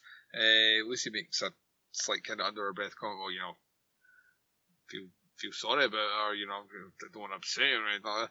And um, then Andy's still desperately trying to speak to Agent Cooper, and he's like, "This is great, I'm so happy right now, but I actually have to go.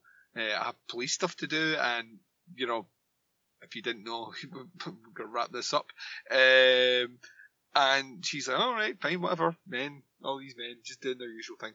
Um, and Andy disappears. Uh, but meanwhile, we cut to the stage, and Annie's now reciting this this fantastic monologue about Native Americans. Um, It is awful. oh yeah, it's fantastic. Because I'm listening, to, everyone's tearing up, and I'm like, "That this is gibberish and nonsense." And you've had better dialogue in this show, so I don't know what's going on. Yeah, What happened with the memo? I can't believe get it. Nadine didn't win with her scream shrieking rendition of Billie Jean. Well, you you think that, but the fact that she followed it up with her Mongolian throat singing, um, you know, which was a, a joy to hear. Three tones, um, all screechy. the triple Uh, warble she can do.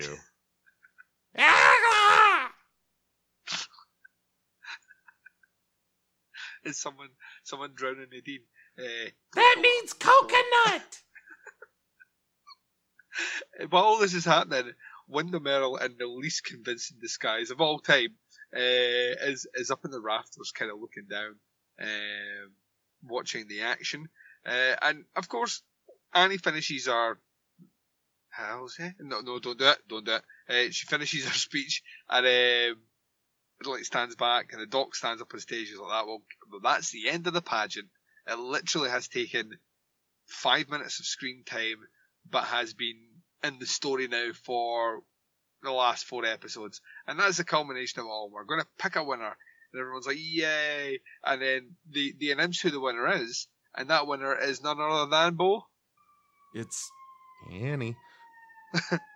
how, how D- Don't do it. Mm. D- fight it, Bo. You can fight it. Fight it. all right, all right, I'm good. I'm good. You're good. Whew. I was close. It was very, very close. Oh. We- We're almost there. All right, all there. It's almost there. If, I think if you feel yourself needing to do it, you should just think to yourself, what would Billy Zane say? That was creepy as. Mm. Don't no see no no no no don't do it don't do it. Right, let's let's concentrate here because we announce a winner. It's it's it's that woman. It's, her. Uh, it's her. it's her. It's her. oh, It's obviously her because this is Twin Peaks and that's the way the story has to be because she has to be the queen. and she has to be Dale's queen or this whole thing has been pointless. Um, and just as she's getting crowned, the most elaborate kidnapping set up in the history of man kicks off. First, like the lights go out, then extreme strobe lights go off, then smoke bombs start going off. There's pyrotechnics. Everyone's running about the place. Kansas find- plays a song. encore, encore. Uh, it's it's it's full on encore in an amphitheater. It's that smoky and everyone's that sweaty. Yeah, they they came out. They played "Carry On My Wayward Son." Uh, a tear in the, eye. The long version. Yeah, the long, long version. Um, and whilst all this is going on, um, a maniacally dressed uh, Windom Earle is behind um, our heroine, uh, trying to kidnap her. And Dale can obviously see it. And Dale's moving forward, but like something from the original Batman TV show, Windom Earle has the most elaborate like remote control device uh, in his hands with all these different color buttons. He presses them a, a explosion goes off in Cooper's face, and that gives him enough time to kidnap Cooper's girlfriend. Yes, Uh, yes, all. that's the way to do it. Now. Yeah, that's the only way we can do it. Is she okay? Um, Bo. Eh, all right, all right, all right. Cheeky, cheeky. Um, and yeah, that's, we're kind of at the end. I mean, Cooper's like, we need to go find her. Um, Yeah. Sheriff Truman's there with him, and then Andy finally gets to deliver his message. But what is Andy's message? Agent Cooper. It's It's really good. God. Oh, what is it? it it's not a. Uh, uh, oh, I forgot the line. I know the the last part of it. Uh, uh, what is it? It's not a. Uh, fuck it. It's not a mo- tumor? Huh? A Not tumor? It's not at all. Uh, but he's like, uh, oh, I know what. It, okay, I remember now. Agent Cooper. It's not a puzzle. It's a map. And There there endeth the uh the episode. The lesson. Um, Yeah, endeth the lesson.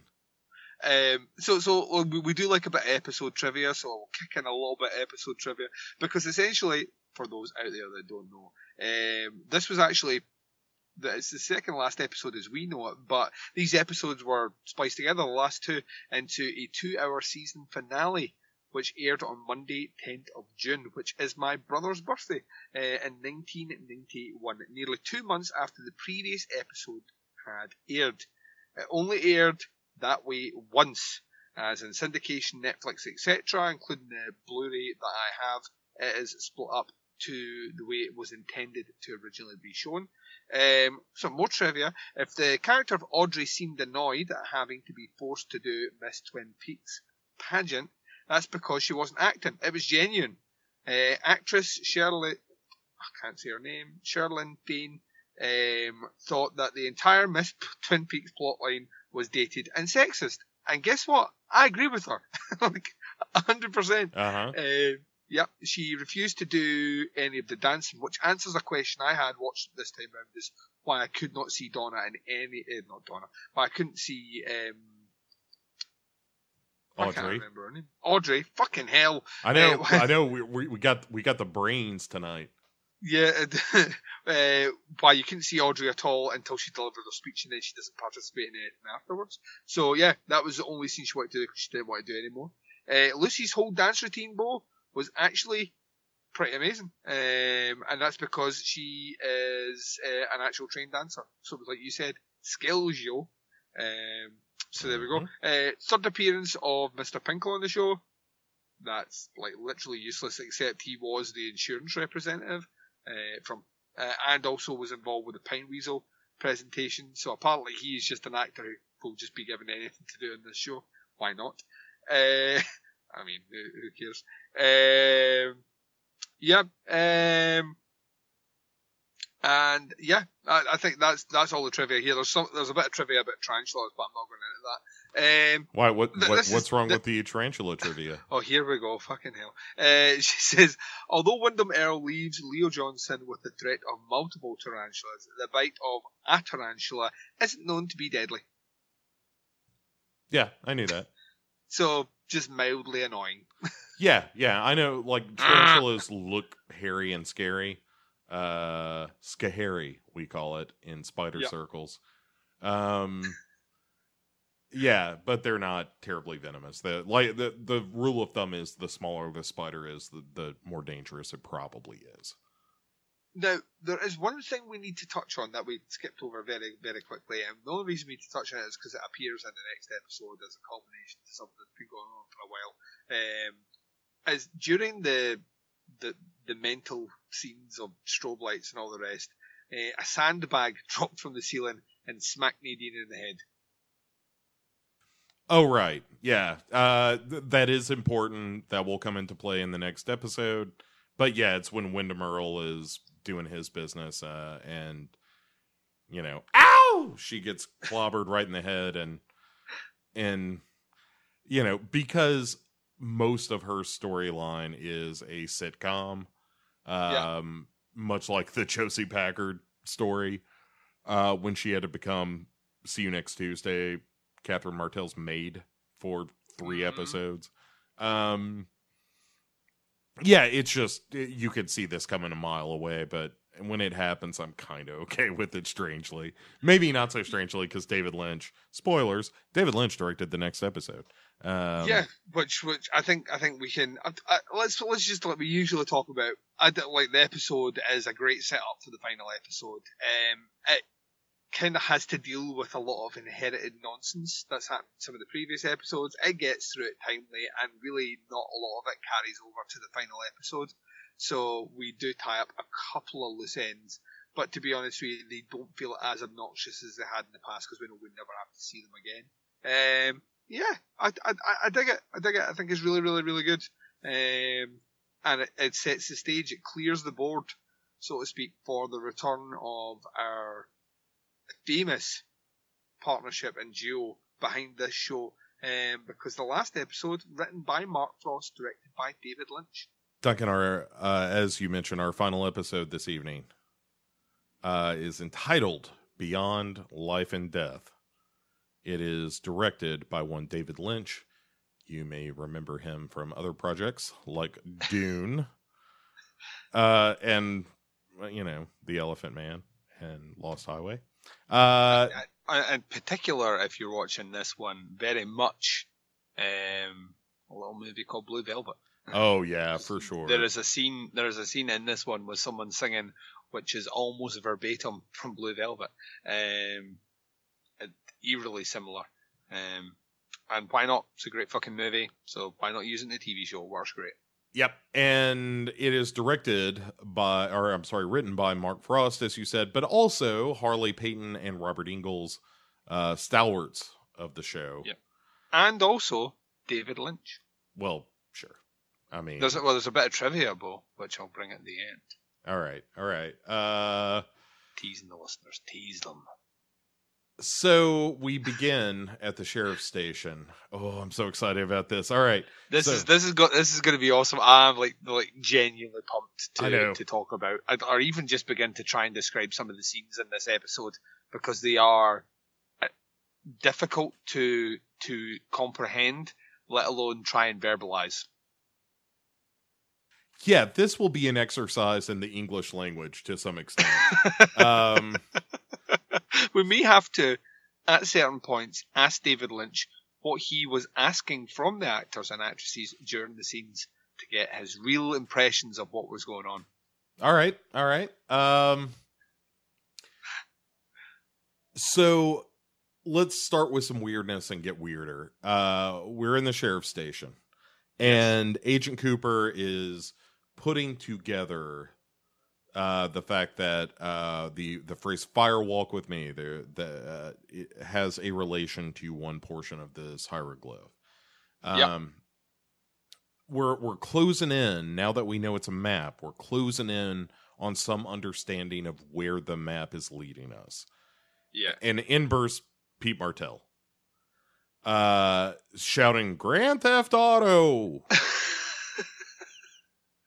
and It's a great game for the PlayStation, which isn't out yet. But when it does come out, you should play it. it's really revolutionary. Um, no, he he comes in. Rockstar Games, keep your eye on them. They're going to be huge. Also, invest in Apple. I'm from the. I'm Pete from the future. be from the future. I'm here to tell you.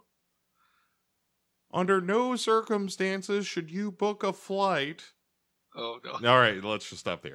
let's not do that. Let's not do that. not this show, Bo. That's No. for the conspiracy show coming up after Twin Peaks. What, like when we get into the Alex Jones third act of our Twin Peaks viewing? I can't wait to get to that bit. Ugh. In fact, I have been practicing religiously about it. Um, Because the little yeah, man is actually an arm, Duncan. He's an arm. All right. Um.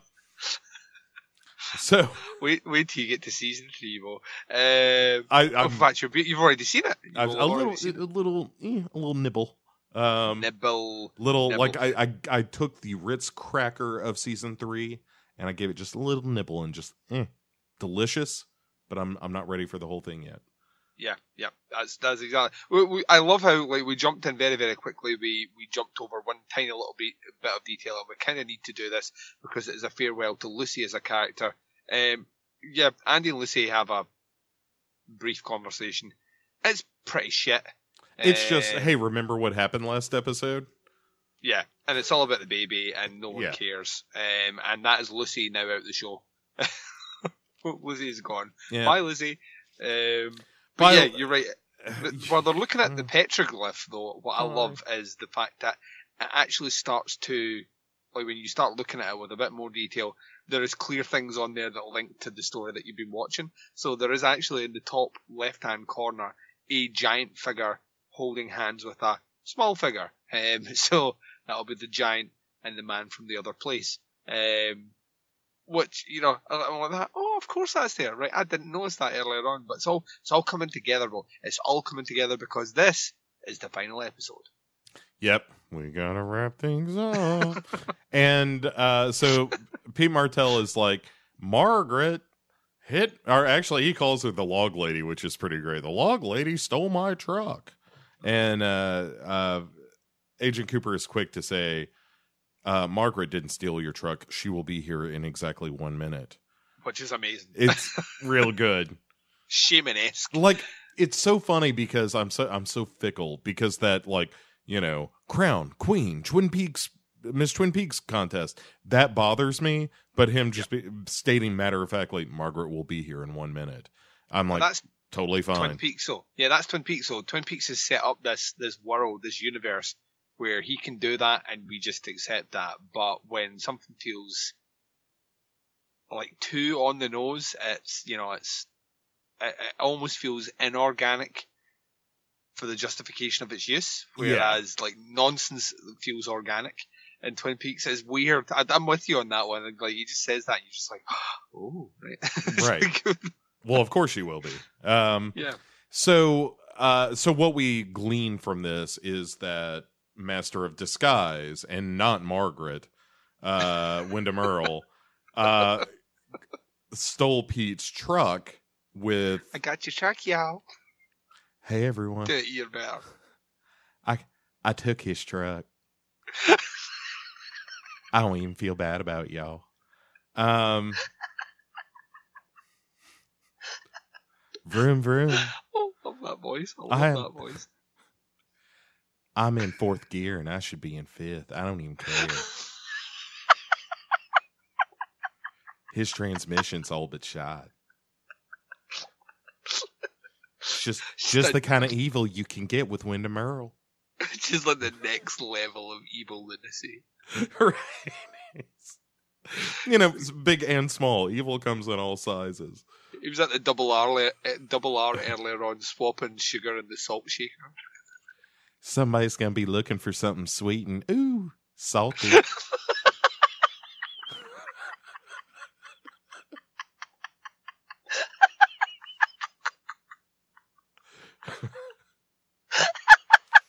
How you like that on your pancakes? Not a bit, I bet. Oh, oh that's amazing. Oh, Is that syrup or that. just good old fashioned Coca Cola? Mmm. Them waffles look soggy now. Bye. Bye. bye bye, double R. My work is done. Windom Earle strikes again.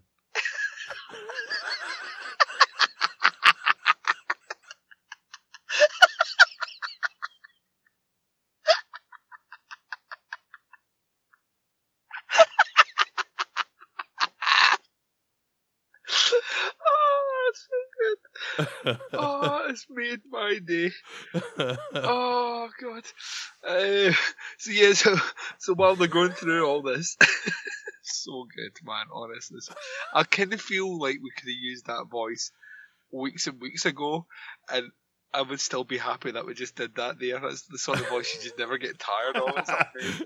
I don't know. It, it, it feels. Imagine where we could have taken that character by now if we used that voice earlier. Yeah. All right. Well. All right. So Pete Martell is coming out. no, don't do it, don't do it. Don't do it. He's got fishing pole and. uh, uh, No.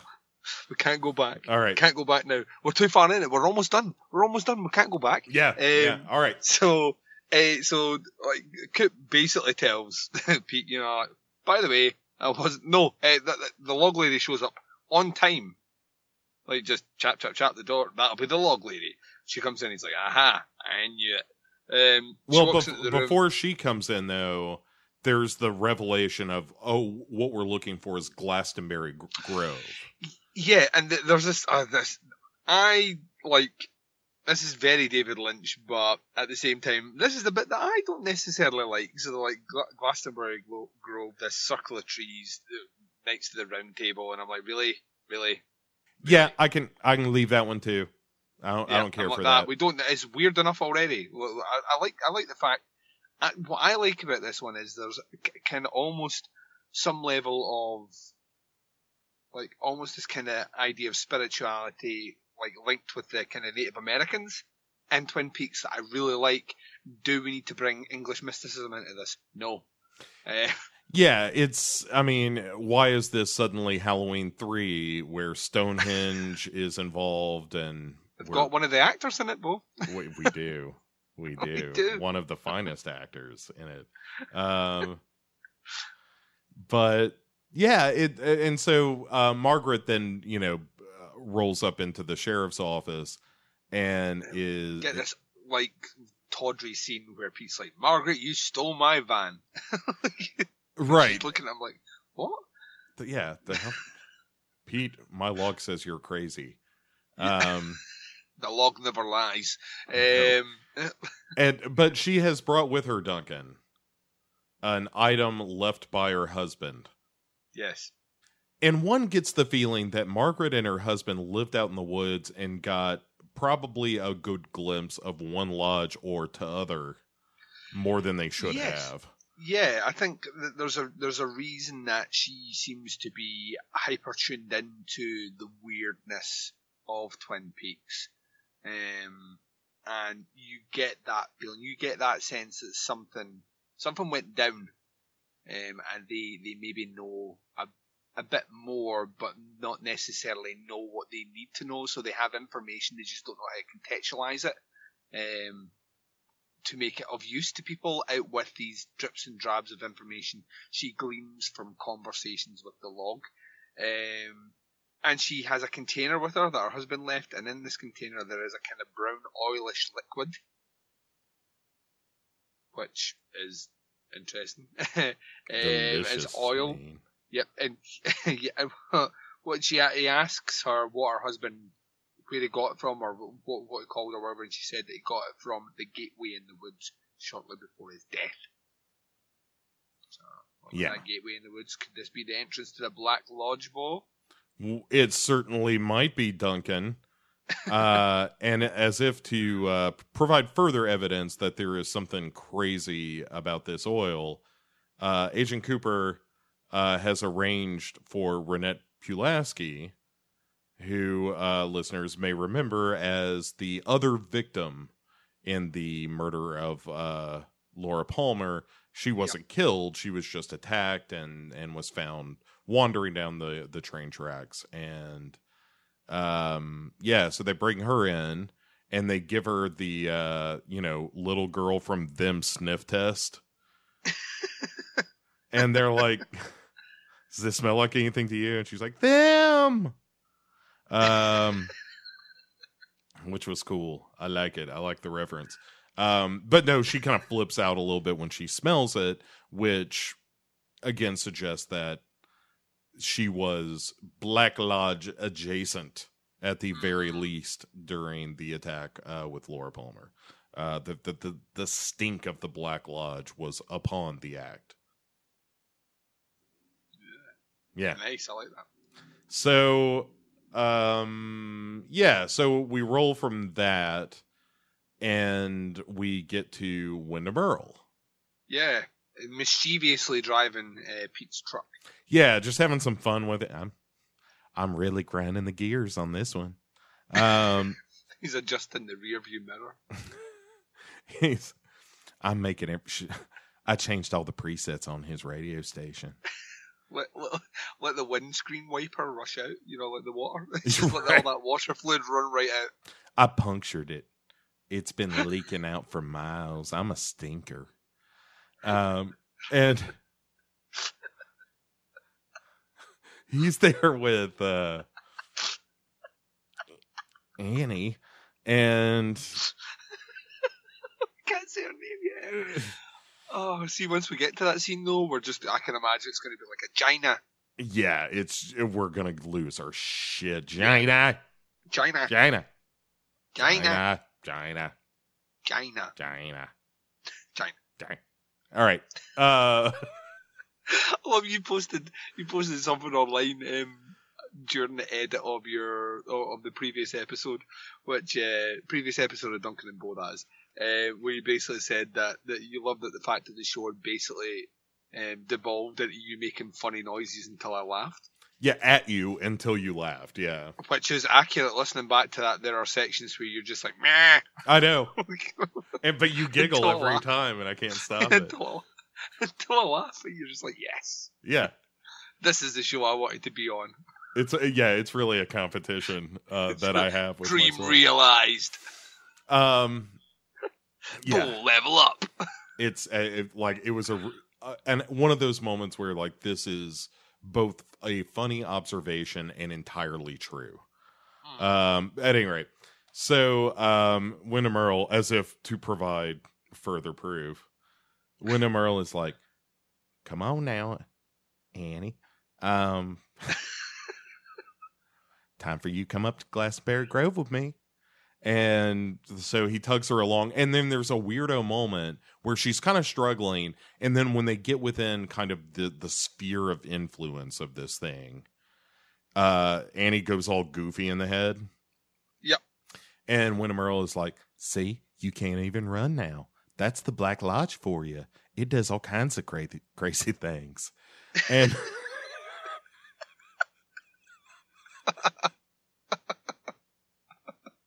um,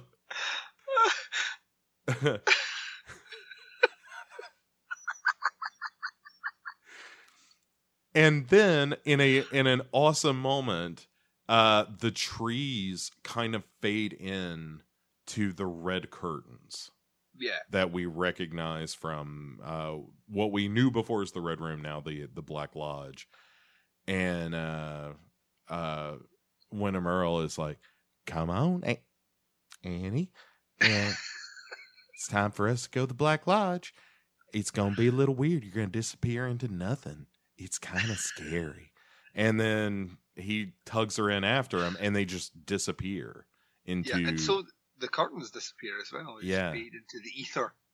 So uh Windom Earle has has found the the secret of location, fear, and time, and has Yeah. gained entry into the Black Lodge, which is rocking. Yeah, because now now uh, he's in there, and I'm like that. Right, I, I want to be in there now. Let let's get Coop in there. And this shows like we know that is what you want. We know that is what you want. However, there's an elephant in this room, and that elephant wears an eye patch. Yeah, it really is like David Lynch is like, Be cool, everyone. We're getting there. Yeah, I, I Uh. love the fact that of all the things like David Lynch could have picked up to run with, like I don't know, letting Leo survive or you know checking in with James or whatever. It's, this is the one that gets priority. Yeah, was- it- I mean it, it like the way it's shot is cool. Uh with like Ed and Norma dancing and kind of cutting up and really kind of rubbing Coma Hulk's face in it all. Mm-hmm. And and she's been, you know, as we know from the previous episode, she's been uh, conked on the noggin. Which, if you follow sitcom logic, if you're hit in the head and go all uh, all all goofy, the the real answer to that medical situation is to get conked, a medical term, in the head Yeah. again, which will uh, ungoofify you. Is Yeah, the, the no actual- brain damage will be received at the the risk of banging your head viciously twice. Uh, right. At all, concussions nowhere in sight. Um, So, but like she's kind of gradually coming to this awareness that she's not a, a high schooler. And then, you know, like Mike tries to put the moves on her and she's like, What are you doing? and he's like, it's cool, baby. And Ed like gets a sniff of what's happening in the corner, and he's like, "Yeah, it it's cool, baby. Why are oh shit?" Yeah. And Uh, he's they're really good. Like I, I will put it this way: Ed's acting, Norma's expression, and the way Nadine plays this is actually is above what this scene needs, and I kind of like it. yeah, it it's a really fun. It's a great scene. Like we wasted a lot of time to get here. Yeah. but uh, it is a fun scene. And again, it's one of those scenes where because we got to wrap it up, um, it doesn't really end like it ends with Nadine coming to her senses and realizing that she's an adult and she's married to Ed. And then she starts just taking off. And that's kind of where the scene ends. Yeah, Is- it ends there, and that's the end of that story. And, and once again, well, well, yeah, that's cool. That's fine. That's that's all the interest that David Lynch has to tell in that story. I'm I'm happy with that. Bye, Eh, everyone. we say goodbye to Nadine, bye to Big Ed, bye to Norma, and then we say hello to the Doc, uh, who's returning home. Uh, Donna is packing up to leave. Um, she has had enough of all this fufara. Um, she has a bag packed, and downstairs in the living room, her mum, uh, confined to a wheelchair, and uh, Ben Horne are there, and they try and talk her out of going. And she's just like, I've had enough of these lies um, you know, this giant bowl of green lies bowl past the peas, Donna. Oh, just Um, like uh, you mean like your lies, everyone, everyone here being a big liar. But I'll, I'll tell you, I, as much as we're goofing on this, again because it's David Lynch at the helm, this scene goes to a fucking place. Oh yeah, this one, this one, this one ends in, a way where I'm just like, this is just fucking nuts. Um, so yeah, so she she gets ready to to go. Uh, she, open, uh, she opens the door, but the doc's there. The doc comes in. She grabs him and says, "You know, you're my father. You're my real father." And he's furious at Ben. He's like, "You just couldn't let go, could you, Ben? Asked you nicely, came up to give you a physical, with a little word, spoke to you like a man." In that conversation, I was like, "That don't push things. Just keep it to yourself." But you can let that. You can let it go. You fuck my. You fuck my wife. You fuck my wife. You fuck my wife. Right. Um, you fuck my wife. Um, and uh, like Ben's just like, I wanted to do the right thing, you know. I wanted to, you know, I just wanted to, I, I just wanted to be. And then out of nowhere, blast from the fucking past, um, Ben's wife Sylvia shows up. Like, Bo Sylvia's not been in this since like the second or third episode of season one. Yeah, I did, I thought she was a, a home invader when she Yeah, showed up at the in the scene. she's like, "Hi, remember me?" Because David Lynch is like, "Everyone needs to have a scene here, even if it's like for two seconds."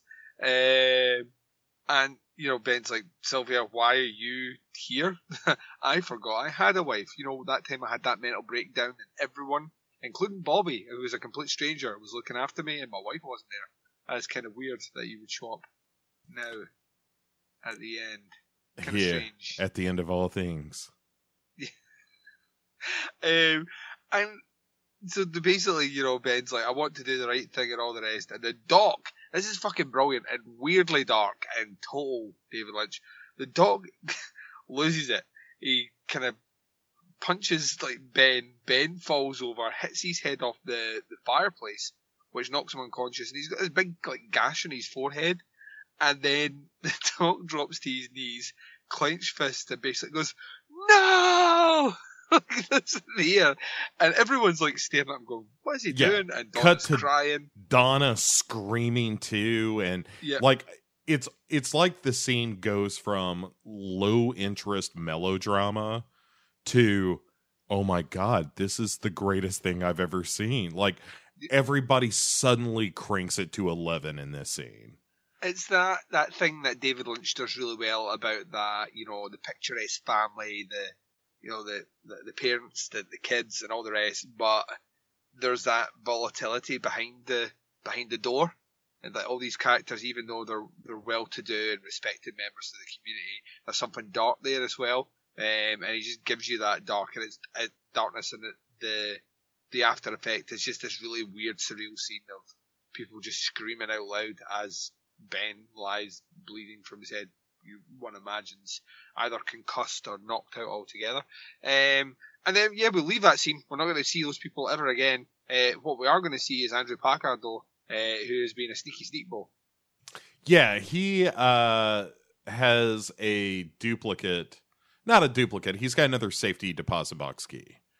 And so he's going to swap one key with the other and, you know, go open up the safety deposit box uh using the key in the multiple boxes.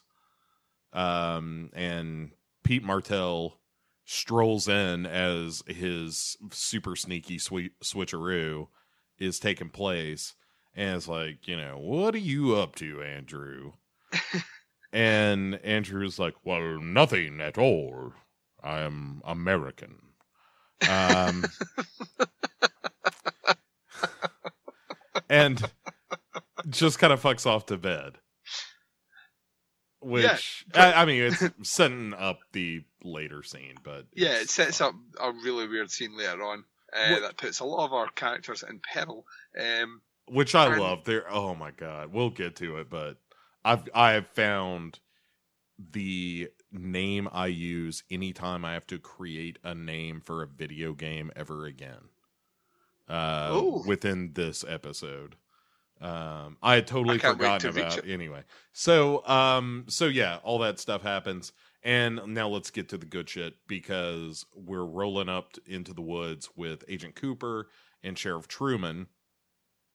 And um Agent Cooper leads them to uh essentially the Glastonbury Grove where we saw um one Windom Earle and Annie um, yeah, don't do it. was there also his girlfriend and uh the person with whom he has recently done it uh see last episode for that hot action Mm, and, uh, tasty, saucy, and delicious. so sheriff truman is following along until a certain point when agent cooper is like i got i the rest of this i got to go alone uh because i'm Ag- i'm super sleuth agent cooper i'm the mystical one i have to go into the black lodge solo and yeah, I mean Truman follows him but keeps his distance. Yeah, yeah. He like he's not going to let him go totally alone because Sheriff Truman, I think, has great affection for Agent Cooper, and uh, no matter how much Agent Cooper may want to do this by himself, uh, Sheriff Truman ain't sitting it out either. No, no, definitely not.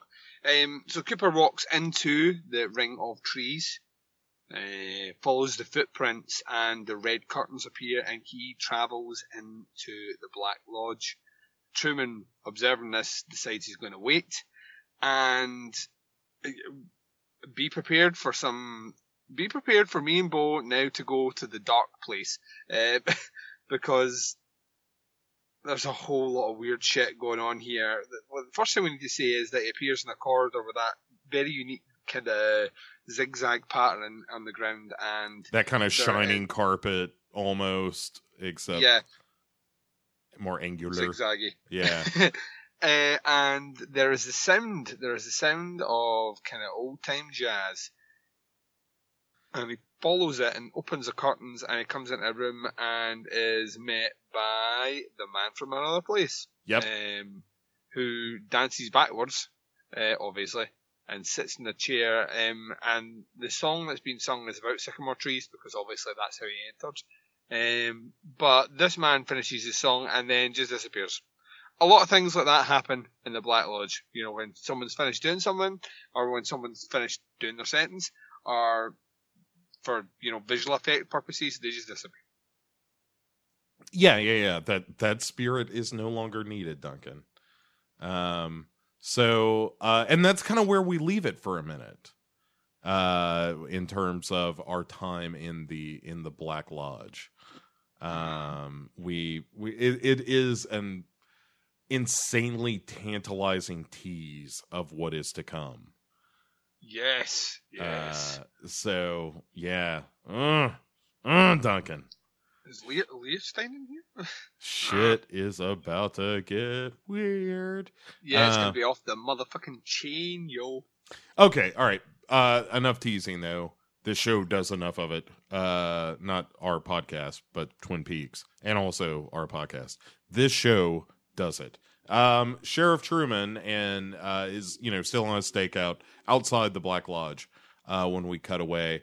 Um Deputy Andy is uh is, rolling up with him and is like, you know, where'd Agent Cooper go?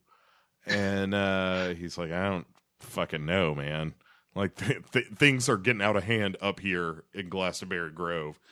Uh, and then we do a, a transition from night to Mhm. day, and we understand at that point that it has been uh, what about five hours? Ten. Oh, 10 hours, I'm sorry. Yeah, ten hours. He's been in the other place. And I really like this scene. Uh, yeah, it's the it's the it's what I love about the Twin Peaks Sheriff's Office. It's what I love about Twin Peaks is the the fact that you can have this real concern for your friends, but th- that idea of food being a comfort, um, and just this camaraderie between these two people, uh, that you imagine that it with their job, which they do, the only thing that Andy and Truman will ever have in common is food. Yeah, yeah, but it it like you said, it, it is both comfort and and there's something bonding about it too. Of uh, like let me let me bring you something to eat. Let me take care of you a little bit. Um, and anyway, but it, it's kind of a fun scene where it's uh uh Deputy Andy just asking what his order to go get him some food, and it goes on for far too long and all that stuff. But it's fun. Mm-hmm. Um. So anyway, and also Sheriff Truman never once looks away from the Grove. Um. He is he is focused, laser focused, Duncan.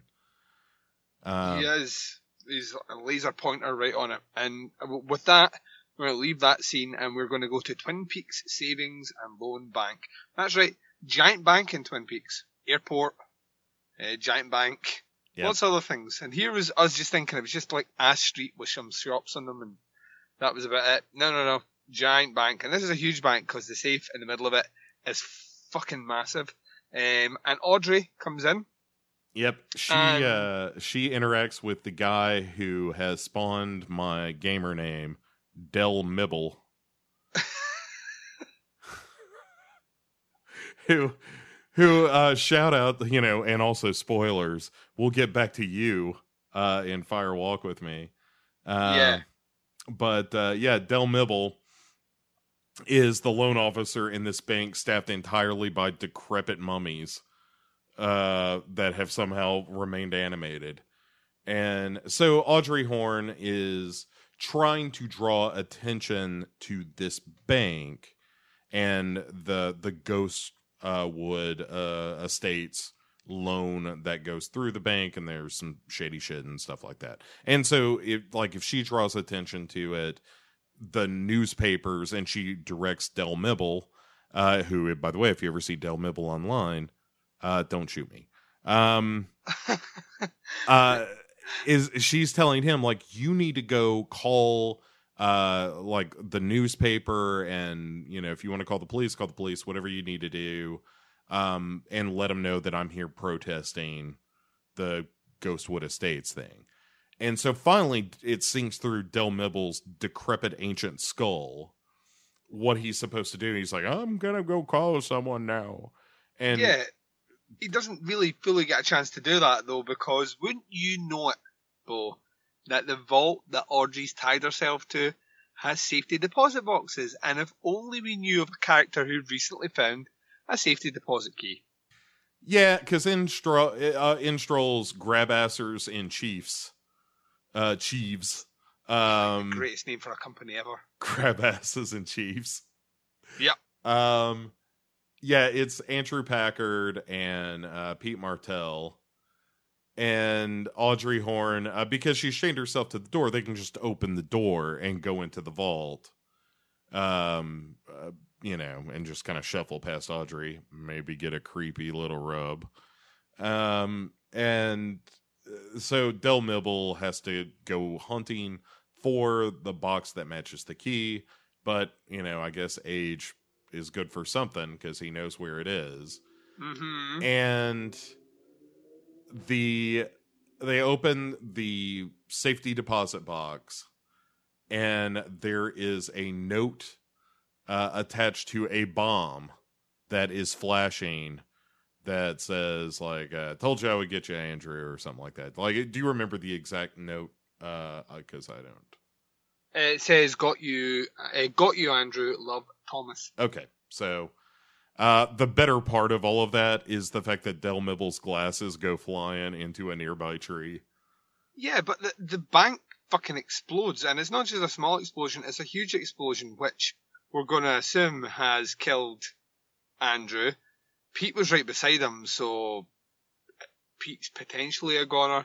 But Audrey was handcuffed to the door Yeah. of the safe. Del So- Mibble, Audrey, Pete, Andrew, maybe even the lady uh, also at the branch, but not near the blast because you see it come out the front windows of the bank. So, yeah, they could all be dead. Duncan. Yeah, I don't know. That, yeah, we're not we're not going back to this. And Audrey, and we're like, what? What? Did you just kill off Audrey? Did you Yeah. just kill off Audrey? And the show's like that. Yeah, moving on. I I'll tell you what though. Here's what I kind of love about this is the juxtaposition of that scene of killing off, you know, major characters. Less so Andrew Packard, but certainly Pete Martell, who, you know, is the first person we ever see on the show. Yep. So Pete Martell is coming out of the lodge. And uh, no, How many times are we going to do this? um. So, uh, but him and and Audrey obviously. Um. So the next scene though is is at the double R, and it, it opens, of course, with uh the major and uh his wife necking a little bit in a, in the booth at the double R. You know, he's he- apparently the drugs he's kicked, as we call it, uh, and is no longer under the influence, um, and is celebrating by badly kissing his wife. The major is a bad kisser. We've talked about it on this show before. It's still true. he's, he's he's a man of the he's a man of science. He's a man of spirituality. That doesn't necessarily translate into uh, French kisser. Yeah, he's just not good at it. But uh, but here's the the gag that I like in this is after killing those major characters, we seemingly get the introduction of a new character. Uh huh. Like there's way too much time spent on the introduction of this new waitress at the Double R. Um or I, has she been in the background before or whatever? But like all of a sudden she's kind of front and center. It's like hey betty where you been? Maybe uh and she's like oh the truck broke down. Uh because she's foreign for some reason. And uh they're like oh really? Were you trying to fix it? Or were you fixing your old man? And she's like tee um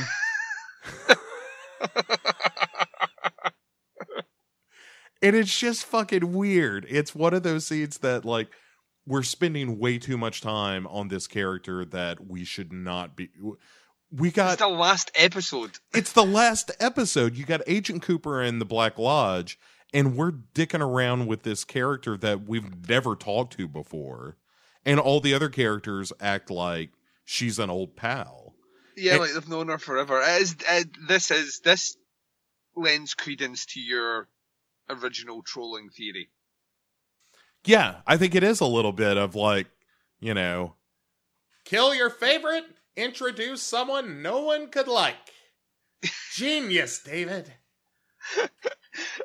It's, it's so so weird. But then, speaking of, like I said earlier, which is the mad rush to bring ev- almost every character that has ever been in Twin Peaks back, uh, Jacoby comes in wearing probably the coolest suit ever, um, with a jacket that's real you know, good. Yeah, with a jacket that's kind of slung over his shoulder, a hat that doesn't match anything, and Is those it a- sunglasses. Jacket, are we in full on cowl territory with this? Uh, It's yeah, I, I think don't it's think a kill there are actually. I think you're right. Yeah, I think you're right. Um, and he comes in, but he's brought Mrs. Palmer with him. Yeah, because Which- she's going cuckoo again. Like she's been unstable Is she going at like? best. Yeah, I was I was thinking about this. though. I think like I think what we find, and we certainly there's more information out there, uh, which we'll come to um, in the in the week to come. Um, but she is she's like her daughter. She is open to the you know the, the she's she's got that almost that um, third eye sight for things from the Black Lodge. So she's there's a reason she's here, and it's because she's being used as a vessel for a message from the Black Lodge. But this is why she could see Bob um, as well, and we, we know that from earlier on that she saw Bob more than once, um, and she had flashbacks to things that didn't happen either. Um, and that's because she seems to be some sort of conduit uh, for for these messages, and she sits down uh, opposite the major uh, to deliver a message, and she says, "I'm in the Black Lodge with Dale Cooper." I'm waiting for you, which, right, that's a wee bit creepy. Mhm. Um, and then essentially, uh, yeah, that's really, you know, once again, that's the last we're going to see of Jacoby. Now, that's the last we're going to see of the Major, the last we're going to see of the Major's wife, and the last time we're going to see uh, Mrs. Palmer as well in Twin Peaks. That's as kind of, and I, I may be, I may be wrong, but I think that is our last out with the the Black Lodge scene. I don't think there's another one. Yeah, the there's the Black Lodge and then one final scene, which Yeah, and so we're in it.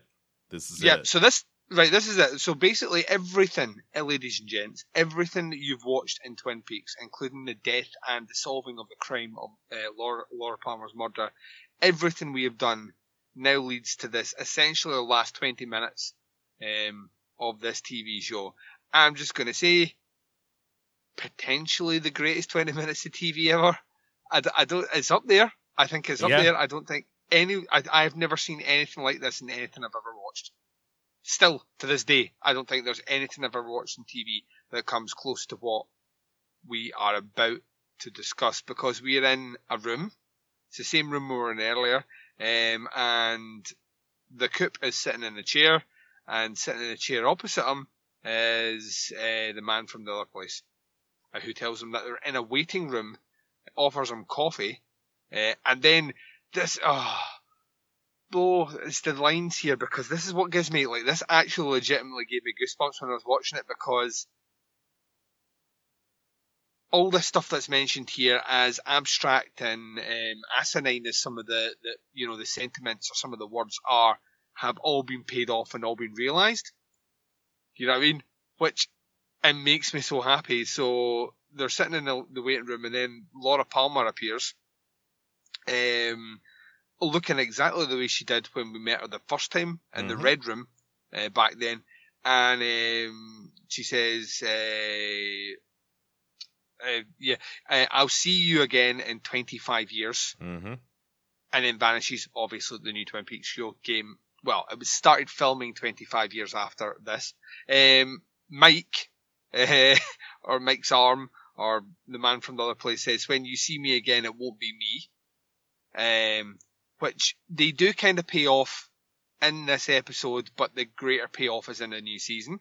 So Okay. Uh, and we have the pop in of the old man.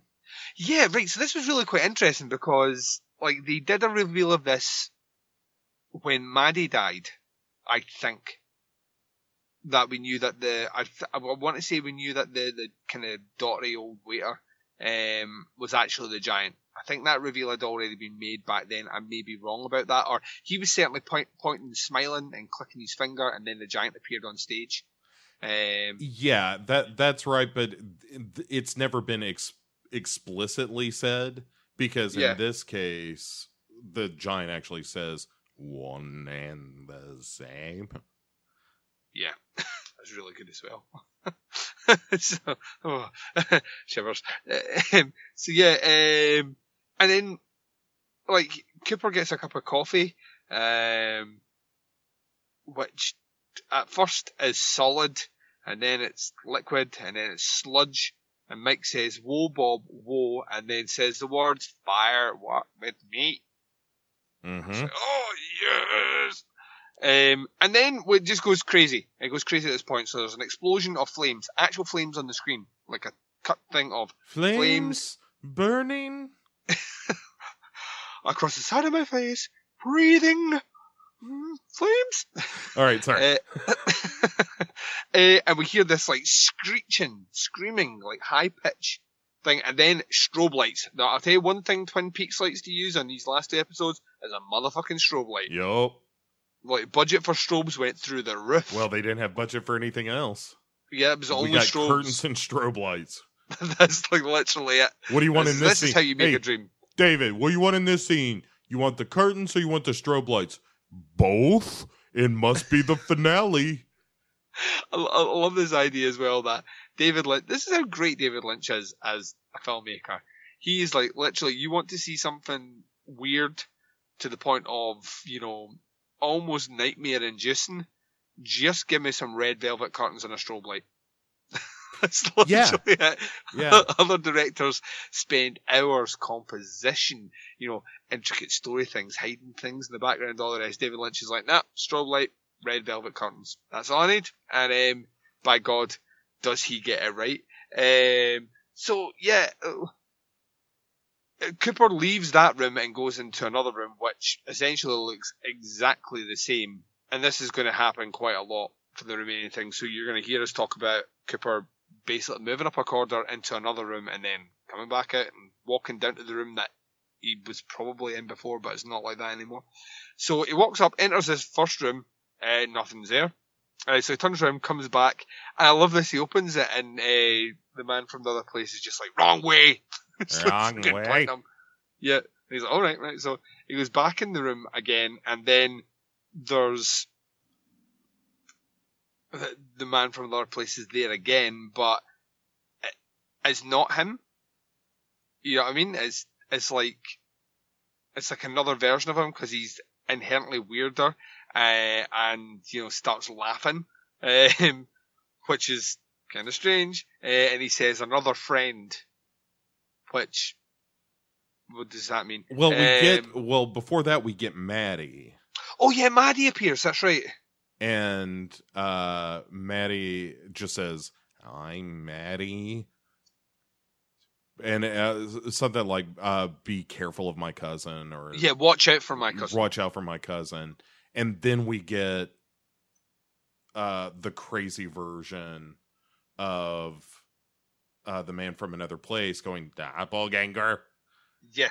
uh which is unsettling to say the least Oh, th- yeah. Uh, uh, well, let's put it that way. If that wasn't unsettling, what happens immediately after it is fucking pants shittingly terrifying. it, it the last i mean we're in the last like 10ish minutes Yeah. and it's Nightmare fuel. it yeah it becomes a a nightmare unfolding on camera Yeah, because this is the. Black Lodge, and, and the, the, most of it, funnily enough, is and once again, big props to the the actress that plays um, Laura Palmer because she is fucking terrifying in this finale.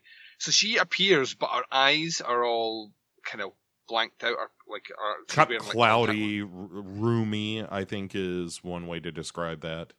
Yeah, and she says, "Meanwhile," and then screams, and I'm not talking like like ah, like this is like full lungs, throat, ear piercing, terrifying scream, and we like while she's doing that, you get this slight flash, and you blink and you miss it of Windom Earle's face appearing over Mhm. Laura, um, which is you know like is like wholly terrifying, uh, and scares the shit out of Cooper, who then runs from that room into another room. But as he's running at that room, he realizes that the the gunshot that he had earlier, um, at the beginning of the second season, has returned.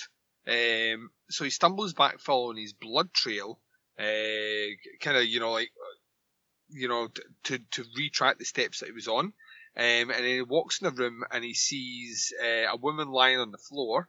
Um, and like at, at first, I think he thinks it's Caroline, uh, but then on closer inspection, it turns out that it's actually Annie. Uh, Annie. almost there. I, I feel like I can see it more now. Annie. It's, it, where's Annie? She's on the floor, floorboard. She's on the floor. Um, but Annie's also dead. Uh, or is she dead? Uh, because lying beside her is Cooper, who is dead, shot in the stomach. Um, and then, you know, there's a kind of crossover between Annie's face and Caroline, um, thing said, Windom Earle's wife. Uh, and this kind of changes, and then Strobe lights. yeah, more well, fucking well, strobe Annie lights. start Annie starts to get up, Annie, and um, but she's doing the backwards motion, which Yeah. suggests that because because he's flesh, Agent Cooper does not like he moves naturally and speaks naturally, Yeah, and Annie does not, which suggests that Annie is not with us anymore, yeah, or she's not Annie. or that is not exactly Annie. Yeah, or someone has assumed the, the identity of Annie. Yeah, which is what was mentioned earlier. Uh, so Cooper goes into another room, which is identical because all the rooms look exactly the fucking same, except sometimes they have chairs and a lamp, and sometimes they don't. Um, he walks in and there's Annie again, who is fine, and she says, "I saw the face of the man who killed me. It was my husband." And Cooper's like, "What? What?" And, uh, he's like, "Are you okay, Annie?" And she's like that. Um, who's Annie? And then becomes Caroline. Um, and then Caroline's replaced by Laura once again, screaming her fucking lungs out, terrifying. Um, and then that changes, and then it's Windom Earle. I'm like, what?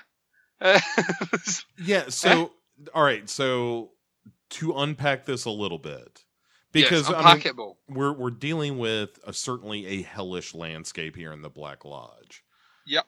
And uh, so all these rooms are, you know, the repetition of it all, the maze-like nature of it all, all intended to fuck with Agent Cooper, and all these visions of uh the woman he's pursuing and and trying to save the woman he blames himself for uh or, or blames the uh for for whose death he blames himself.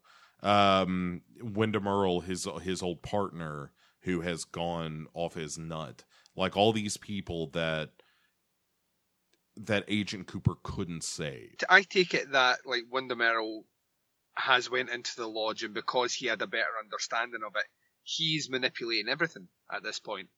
Yes he's yes. basically he is he's traumatizing. He is tormenting Cooper with the is it Annie, is it you know, is it Caroline? Uh, once he's shot, now he's not shot, and all the rest. So when he's finally revealed, um, and we see Annie, who appears to be fine, but then just vanishes again. This is all.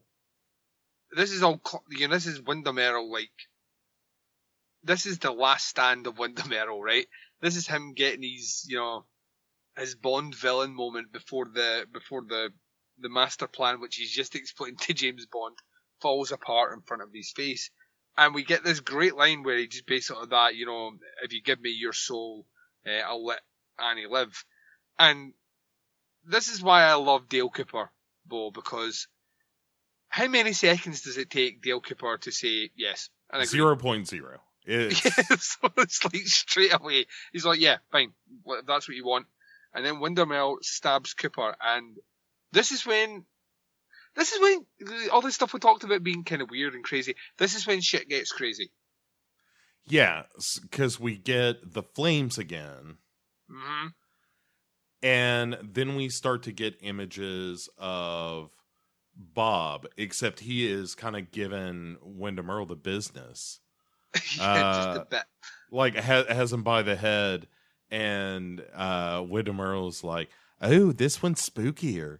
I think, I think he might be in charge, y'all."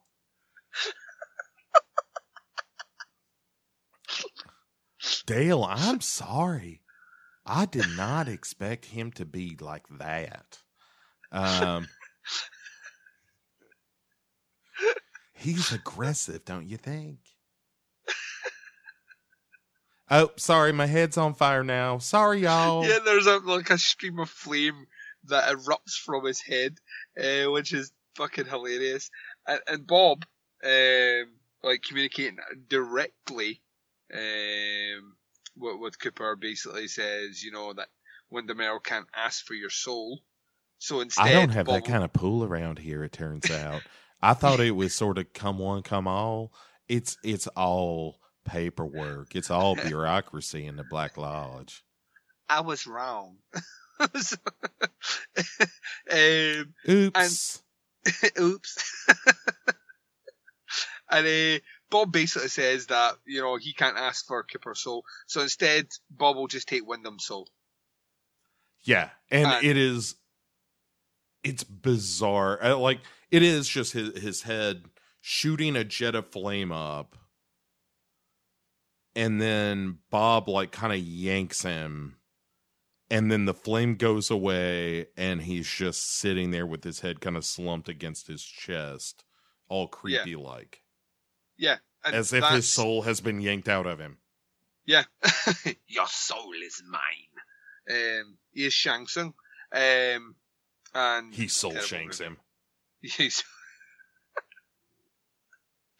um, and yes, that's the end of Windom Earle. Windom Earle, ladies and gents. Uh, great villain, um, but turns out um, all you had to do was suck out his soul to Yeah. defeat him. Who- Met his match. Yeah. Uh, yeah, he, he obviously, he, he, what was it, that phrase we were using in the last episode, which I really liked? Flew too close to the sun. yes. Yeah, which is essentially what he did uh, if the sun was hell uh, or the Black Lodge. Um, and then we're like, yay, Cooper saved it. Now Cooper has to do is find Annie and everything will be okay. But Twin Peaks ain't finished with you yet, yet, ladies and gents, because as Cooper leaves the room to go elsewhere, we are stuck with Bob, and then behind Bob, the curtains open, and Dale Cooper comes in. Except this Dale Cooper has whitened out eyes and cue the strobe lights and the maniacal laugh. And I love this scene. You have Bob doing his crazy laugh that we've seen so many times before, and we have Dale Cooper's character, Kyle MacLachlan, doing the same maniacal laugh off of each other, um, while the strobe light just goes fucking crazy. Um, and you're now in this position where you're like, all right, I have no idea how this is going to end. I have no idea. We, we, who is this? What's happening? Um, and then return of a character, Bo. Yeah, we get a little uh singing Leland Palmer. Gone is the white hair. Yeah, he's looking good, looking fit. Uh the Black Lodge has been good to him. Yeah. Um and he has a, a great line where and he's got the kind of cloudy eyes as well. Um and he says, "I didn't kill anybody." But Yeah, the expression on his face is like well, maybe he did. yeah. Well, this is the thing because, like, obviously, and we'll we'll get into it right at the very end about what this term doppelganger means. Um, not the word because it's self-explanatory, but um, in terms of Twin Peaks and the Black Lodge. But uh, yeah, so he sees that, and I love this. It's just a total fucking creepy scene. So while he's walking away from Leland Palmer, he turns around and looks up the corridor, and he sees himself peering out the side, and you're just like, "What the fuck is going on?" Um, and of course, the we'll have to split this up into good Cooper, bad Cooper.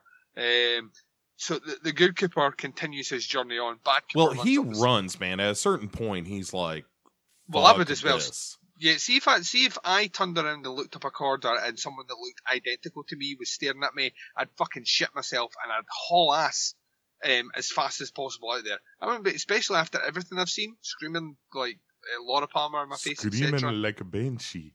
Yeah, screaming like a banshee. Um, so yeah, he he hauls ass, but then the bad Cooper kind of nonchalantly walks his way up uh, to Leland, and then the both of them look at each other, and then the both of them start fucking crazy laughing, um, because yeah, crazy laugh. Uh, You know, And- I mean, when you're having a good time, you're having a good time, and it's it's Yeah. nice to share that with people. and we then have this chase between these two uh, as they go through various different versions um, of the different rooms, uh, and then eventually Uh, just as Cooper is reaching the end, the other Cooper managed to grab a hold of him, but we cut away from there, and we return to Truman, who is sitting on the stump, who's been waiting for. I think they work out it's about a day or something. He's been waiting for, for um, for Agent Cooper. To Yeah, it's dark outside, and you would think, you know, if it was 10 hours that morning, yeah, we're probably 24 hour territory. Yeah, and um, Truman finds uh, Cooper unconscious and Annie like heavily bloodied up about her face, almost as if her face has been smashed into something. Which, Yeah. yep, kind of like what happened to Maddie. Yeah, Smashed. Yep. We can't talk about it. Um, but the gateway to the the Black Lodge disappears, and Bo, we're safe. Windom Earle has been vanquished. Bob is trapped in the Black Lodge. Cooper has found his love and has returned, and they are all safe and sound. Crisis averted. Everything is coming up trumps for the coup. That's a good day's work. And I'll tell you right now, David Lynch managed to craft the perfect happy ending to a TV show ever written. Well played, David Lynch. Well, you know, before uh, you take the bow there, Duncan, I think there's one more moment we need to discuss uh, here in season two of Twin Peaks. Uh, for Agent Cooper says he needs to brush his teeth. Oh yeah, oh, how could I forget that? So, Agent Cooper wakes up in a bed in the Great Northern Hotel in his room, and he's surrounded by the doc, and he's surrounded by uh, Harry S. Truman. And yeah, the first thing he asks is, How's Annie? feels so good to see it. And they're like, yeah, she's doing fine. She's in the hospital. She'll just be fine. Um, and then Cooper very weirdly says, uh, you know, I, I need to brush my teeth. And they're like, all right. And then he stands up, walks around his bed, then turns around to face him again and says, I need to brush my teeth. I'm like, yeah, that's a good idea, Coop. Uh huh. Brush your, go brush your teeth. Um, it's almost like uh, uh, you're not a real person or something. The way it's almost the way you keep announcing things like uh, I don't know, you're from another place or something. You just it's don't as if- understand how we do. Yeah, it's, it's almost understand. It's almost as if you're not human. Um, hmm, it's quite interesting that. So he goes in, puts a a, a moderate amount, probably not following the instruction manual uh, for for how to apply toothpaste because you never use too much toothpaste because it's not good for you. Um, but he puts quite a generous amount on his toothbrush, Yeah. and then proceeds to squeeze the entire tube. Sometimes it feels sink. good to, Duncan. Have you ever done that? Just squeezed a tube? I have never because I believe in waste not, want not. You've never. Squeezed a tube. Wow, I can't believe that Billy Zane came back for the end of this episode. Uh, and the great I'm reveal is always watching. Sorry, sorry. With, no, no, no, no. It's a serious moment because we're squeezing toothpaste. I'm just Yeah, delaying it. yeah, he squeezes all this toothpaste into the sink, and we're like, this is a bit weird. And then what I would argue is one of the greatest endings in TV history, and I know it frustrates immensely a lot of people, but the fucking balls, Bo, right? The fucking balls on this show. the fucking balls on David Lynch and Mark Frost to be like, this is your ending. Here are my middle fingers. Fuck you. Good night, America. Uh, right. Uh, Agent Cooper hurls his head at the mirror, smashing it. Now, we've seen sequences like this before. Think of Maddie's death. Think of the description of what happened to Laura Palmer. This, the, the blunt force trauma of having your head smashed off something. And it cracks the mirror it bloodies up Agent Cooper's head. But at this point, we are behind Cooper, and in the mirror, there is nothing but It's our pal Bob. Bob is there. Staring this right is- back at him. So, Agent Cooper up, is actually. he is. Told you to be back. Ha ha to be aware. Woo! Uh, you know, he- he's just like, ah! He's like, my name's Bob. Oh, what am I doing? Ah, I'm in the mirror. Ow! Uh, you know, just like crazy, just just being crazy all over the place. yeah. Um, and yeah, so so Cooper does this. He like smashes his face off this. The, the guys outside are like, "Coop, Cooper, you okay?" And all this, they're running over, and then he turns his head. And once again, I love the fact that Bob is on the other side of this, and they both have them turning their head at the same time. Yeah. It's not perfect. There is a disconnect there because it's done in real life. It's not done with CGI or or anything like that. And but I love that fact that it's not just like perfect. There's something slightly off about it. Um, and he turns around with this maniacal smile on his face and he asks one simple question, But What is that question he asks? How's Annie? How's, How's Annie? How's Annie? How's Annie? How's Annie? How's Annie? Oh, How's and then Annie? Starts maniacally laughing. It is. Is. It's oh. terrifying. It's so fucking good. And guess what, Bo? What? That's the end of the show. What? Yeah, roll credits. what, what was what was the the line from the girlfriend? I I watched two seasons for this. Yeah, this is so right. So for for our listeners out there, uh, the reason me and Bo started doing Duncan and Bo go to Twin Peaks is, because long time listener, very good friend of the show, Joseph Anthony Petrucciello, um, suggested, you know, why don't you do the whole run of Twin Peaks? So we knew we were going to do Twin Peaks the new season. That was always something that was in the back of our head after we did um, True Detective season two. It was always going to go that way, and we finished Westworld and. Um, at that point, we were planning on going back to our original format, which some people that are listening to this will not know that the original format of Duncan and Bo, uh, Come Correct, which is the name of the actual podcast, is not TV related. We basically pick movies within a confined genre each week and give movies which the other person hasn't seen to watch, and then we choose who has had the better, you know, recommendation or who, in fact, has come most correct. Ooh, that sounds Um, fun. We should do that. We should do that. We should do that. We should have two seasons of that recorded. Yeah. um, two fucking amazing seasons with a lot of really, really fucking good movies. Uh, but he was like that. You know, you guys could just do Twin Peaks until Twin Peaks starts back up. And then we were like, yeah, that sounds like a crazy idea. And then we were like, that actually sounds so crazy that it may be amazing. Um, and that is ultimately what we did. But God bless Joseph. He decided that if we were going through it, he was going through it with his wife who had never seen, or girlfriend who had never seen Twin Peaks. And she got to the end of the second season about three weeks ago and posted a, a comment on our Facebook group page basically saying his, uh, his partner had said, I went through two seasons for this. Mm-hmm. And we were like, yeah, because it's fucking awesome.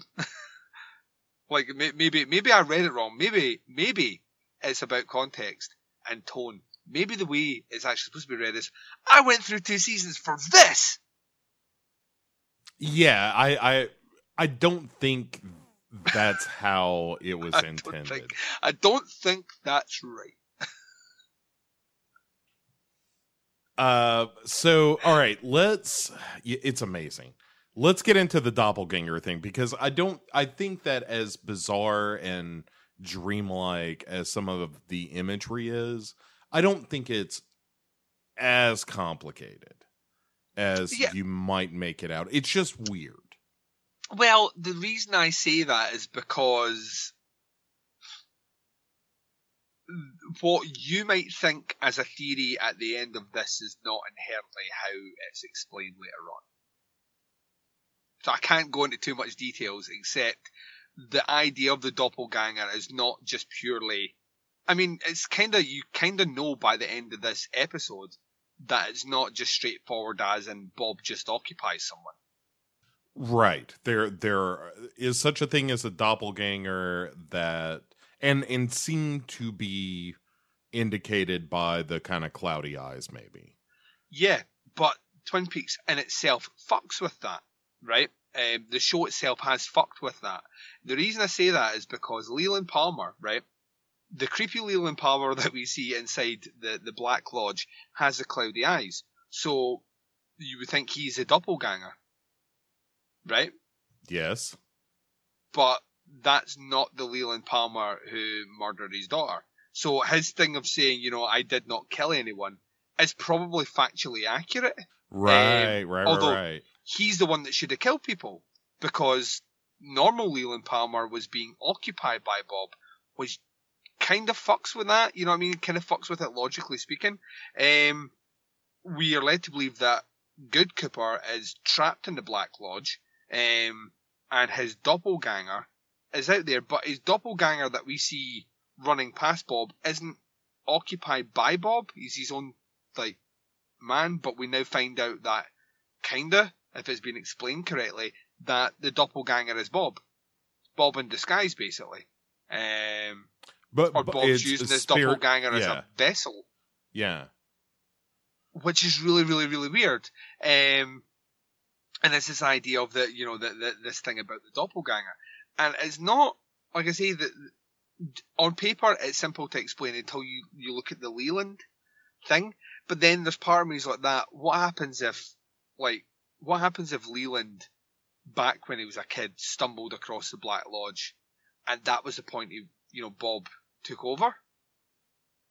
And that Leland that we saw in there is a Leland condemned to eternity in the Black Lodge, which in itself is like immensely terrifying, and he's went insane for the time he's been in there. Uh, Laura Palmer is also trapped in there, like we've seen her, but both versions of Laura Palmer, the, the version of her as a doppelganger, um, and a version of her as like herself, are, both trapped in the lodge. Um, the the two versions of the man from the other place are in the lodge. Um, so you know what I mean? It's it's I don't think I think on like in principle it is probably quite easy to explain until you start thinking about it more. Um, and maybe Twin Peaks isn't the show to do that on, but I kind of feel like it it kind of raises those questions that you kind of have to ask those questions. Um, other things it mentions which I love out with obviously I said uh, there's a you know I'll see you in 25 years and then the fact that they actually did that um, what the man for the other place said you know when you see me again I won't be the same um, which pays off to an extent um, but the what I think and if we're just being like I, do- I think this episode is damn near perfect right I think it's like I said, I think it's one of the, the best finales of TV ever because the fucking balls, like we said, uh, to do something like this, knowing fine well that your show had already lost, like, what did we say? It was like three quarters of its viewership was down. Um, and you've, you've been tasked, Mr. David Lynch, to close out the show, which was a passion project for you, which had the world by the balls when it started, and, you know, it captured the imagination of everyone um, and the studio started to interfere and they dictated the way the story was going to go. And as a result of that, people stopped paying attention. Um, so you're in, a, in effect, David Lynch being proved right. Um, and then they start fucking around with when it's going to be put on TV. And then it starts to bomb, uh, because they didn't listen to David Lynch. And then they ultimately cancel it and they bring David Lynch back to finish it. And David Lynch does something which infuriates. Um, I imagine the, the, the, the ABC that put this out, etc., were fucking furious at the end of this episode. Because like, that doesn't make any sense. But the part of them's like that, few, it's off the telly now. You know, it saves, saves a bit of cash, uh, gives us a free spot for someone else to put a show out. But I imagine that they were probably kind of livid. I, I imagine that there was a lot of angry letters back then, not emails, a lot of angry letters and telephone calls from people just saying that they hated this ending. And it garnered a lot of, you know, critical slamming, essentially, um, when, when it came out. But David Lynch has once again been proved right. Because not only does they, they go at that, right, we'll give you, right, no one's happy, right, we'll give you a movie to tie up things. And David Lynch does exactly the same in the movie. He's like, well, no, fuck you. I'll, I'll do my own story. Um, cause people want to see that own story. And that bombs. He gets booed at Cannes, uh, when it plays. Uh, he, he becomes like a bit of a pariah for a wee while. He's obviously goes off and does amazing movies. Um, but he's proved right ultimately. Like, have faith in the man. You, you let it gestate, you let it become part of the pop culture, you let it become part of the lexicon, you let people find this show which is horribly dated, but for some reason has a timeless aspect that just makes you want to watch it. You let all these things happen, and in 25 years' time, I'll return.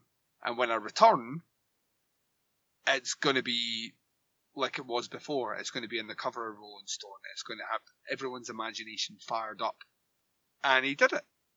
And I can't think of any director out there that one has the balls to do that, but two is proved right. Uh, so much so that when the first two episodes of the new season of Twin Peaks played at Cannes, he got a standing ovation. Vindication, Bo. Vindication. Um, it's fucking fascinating, but it's an incredible episode, regardless whether or not you think it finishes the show well or not. No TV show ever in the history of TV has done something like this. It is wholly unique, and Yeah. that's incredible in itself. Yeah, I, I totally agree. I, I think David Lynch is he's like David Bowie to me in that there are still albums from David Bowie I don't like, but Yeah. probably will in ten years. Yeah, yeah, I know what you mean. You know, where it's like you know he he's just so ahead of his time, or or his style, or his imagination, or whatever it is that fuels these the surrealism of David Lynch.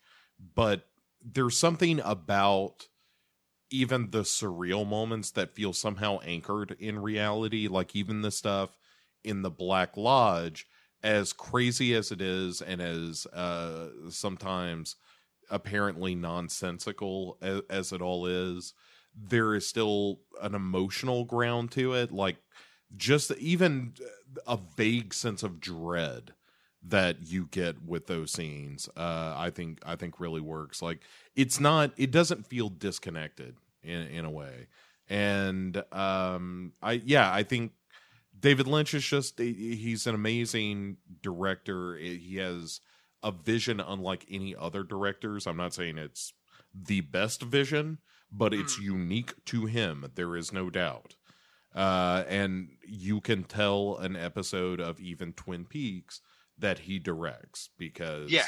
it it feels different. It feels it you know like it, it it's that thing that uh as a, a creator whether it's like writing a song or whatever it is you have the uh, platonic ideal of it in your head. And the you know the pain of art is failing to perfectly communicate this thing in your head to the world. Yeah. um and i think david lynch doesn't have that problem. I think the things that are in his head make it onto screen and that's that's amazing. Uh so yeah it, i mean it it is a real fuck you. I do think it is an incredible troll. I stand by that theory. That he was and i think you don't have to look much past the opening shot of firewalk with me to understand that maybe he was pissed off at television. Oh Uh, yeah, like that's yeah. The, that opening scene, we will go into, and once again, the, the symbolism's not, not difficult to decipher. no Um, no no no no you know, he, he's basically he is putting the he is he's putting the middle finger up to television. Um, Yeah. and, And- he, he doesn't revisit television for for a while until he tries to do Mulholland Drive, which was supposed to be for TV. He went off and started doing movies again because he's had enough. He just didn't want involved with that politics, and it's that creative control aspect. You know, as a filmmaker, he has pretty much full creative control um, at that point in his career to do what he wants. Um, but with TV, you're you're dealing with you know these these people that he doesn't have to deal with on a daily basis that are basically saying no, you need to your story needs that this this Laura Palmer thing needs to be resolved in the next two weeks. And you know his intention probably, I still put I, I still put it down to that that you could have been on a season three of Twin, Peaks before that was solved. Um, I think he probably would have done that. I don't think there was any any interest for him to solve it as quick, and as a result, the story is affected detrimentally after that. Um, do you want to hear a little bit of trivia before we, we, we kind of i abs- some things in? i always want to hear trivia duncan you know that about But- me Yeah, so according to according to the website I'm looking at, says although the script is credited as written by Mark Frost, he, Harley Peyton and Robert Engels, David Lynch is the uncredited co-writer of the season finale. In fact, he took almost everything that was written for the Black Lodge, Black Lodge sequences and completely rewrote them from scratch. The original sequences in the Black Lodge are almost totally different from the first script. In the original script, the Black Lodge is an alternative version of the Great Northern and not the Red Room. Windom Earle has a lot more dialogue. There is no backwards talking. Laura Palmer appears only for an instant and does not speak. The Black Lodge singer, the little man from another place, the giant, and the old room service waiter, Maddy Ferguson and Leland Palmer do not appear at all. Windom Earle's ultimate fate is also different. He holds up, uh, so he ends up shackled to the dentist chair with Bob as his torturer. The idea of Coop being possessed by Bob at the very end was Harley Peyton's idea and was meant to set up a cliffhanger for the third season. So there you go. Um, completely different. Uh, the mysterious Black Lodge singer who sings uh, the haunting song Sycamore Trees, which was written by Lynch. There you go. I did not know Not that. surprising, but okay. When you listen to it, it makes total sense. Uh, is actually Jimmy Scott, jazz vocalist, uh, famous for his unusually high contralto voice. There we go. Uh, although Audrey appears to die in the bank explosion cliffhanger, uh, had there been a third season, it was going to be revealed that she had lived. Uh, there was even talk of developing a spin-off series for Audrey Horne, probably since her relationship with Cooper had been killed off by Kyle MacLachlan. That series would have featured a wide-eyed Audrey heading off to Hollywood to become an actress, and she would have got swallowed up in the world of noir-style intrigue. Or maybe, as like we like to call that, Bo, uh, Mulholland Drive. Um, Yes. so, which is essentially what it says here. The show was eventually filmed as a pilot nine years later, but with a little unknown actress named Naomi Watts in the part meant for Audrey. The pilot series was named Mulholland Drive. Wasn't picked up by ABC as the suits at the network thought it was too weird. Uh, a French company fronted the money to give a new pilot a new ending some two years later, and the movie that resulted ended up being one of David Lynch's most lauded films. He received an Oscar nomination for it, and started as a that all started from the potential spin-off for the Audrey and Twin Peaks. Uh, although many of the former cast members returned for the season finale, missing for some reason is Piper Laurie as Catherine Martell, as well as James Marshall and Joan Chen, who had left the season earlier. However, Joan Chen did film scenes for the Black Lodge sequences for the final episodes, but they were cut for time.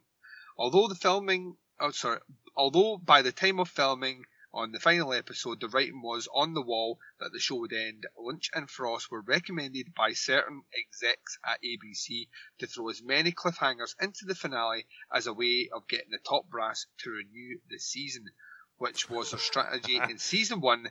It obviously didn't work this time. So there you go. All right. Well, I did not know Mulholland Drive started off as a spin-off for Audrey Horne. that's pretty great. I'm uh the would show we would have watched. Yeah, we would have watched that in a second, in a heartbeat. Although, you might like poor Audrey Horne, right? Goes through all that shit in Twin Peaks, finally makes her way to Hollywood, and then finds that she's in some weird causality loop, um, and in a lesbian relationship with someone who's not who they say they are. In fact, you're not who you say you are. Drive. Nobody is what they say they are, Duncan. Not in the world of Twin Peaks, where we've got the the doppelgangers. Uh, Yeah. we got oh yeah, just we we we got problems. But uh, so moving forward, Duncan, Yes. this isn't the end. This No, is just the end of the beginning. yeah, this is the end of the beginning. So this this what we've discussed took place in in the small space of uh, a year and four months, um, from 1990 to 1991. Finished in June 1991. Um, but that's just the beginning of the story because some two years later, uh, David Lynch returns with a feature-length movie, which was hinted as being a bit of a prequel uh, and a bit of a sequel um, called Fire Walk With Me, which is famously heavily cut. Um, the movie's heavily, heavily cut. It's funny you mentioned David Bowie earlier on. As being like an interest. David Bowie makes an appearance. Um, He does indeed. why not? Um, as one of the coolest characters in the history of TV, hands down, uh, even though it's a movie. Uh, so yeah, we have that. There is. Do you want to do the the missing scenes as well? Yeah, I feel like we oughta. I mean, let's let's. Yeah, Missing pieces, I think it's called. So we have the missing pieces aspect, Fire Walk with Me, and we're doing two books that have been released. Now there's been tons of books released in the interim, but the two main ones we're checking out are, and you have you've essentially two weeks to do this, ladies and gents. Um, is the Secret Diary of Laura Palmer, which is actually written by Jennifer Lynch, David Lynch's daughter. Um, and if you get an opportunity, you should try and track down that audiobook because the actress that plays uh, Laura Palmer actually narrates it. let me uh let me tell you a little story about that, Duncan. Ooh, tell me a So I picked it up on Kindle, Mhm. uh, and when you open it up on Kindle, it immediately says like, "Hey, touch this button, and for three bucks more, Sheryl Lee reads it to you." Oh, you did it. and course of did. course I did. How how do you not? And so uh now I there are times I just go to bed feeling dirty. It's really fucking good as well. She reads it like I, I think she's a great actress anyway, but um, she really kind of captures that. She captures the role again, which I love. Um, and then the other book is the one that came out uh, just after the announcement that Twin Peaks was coming back, uh, which is the Secret World of Twin Peaks, which is essentially a collection of case files um, spanned over different periods of time uh, um, covering the investigation of the FBI into Twin Peaks and just various bits and bobs. Uh, Operation Blue Book or Blue Box, can't remember what it's called. Um, all, all that stuff is in there. So both of them are surprisingly quick reads. Um, you you'll get through them pretty quick if you if you decide that you want to after listening to this, go and check them out.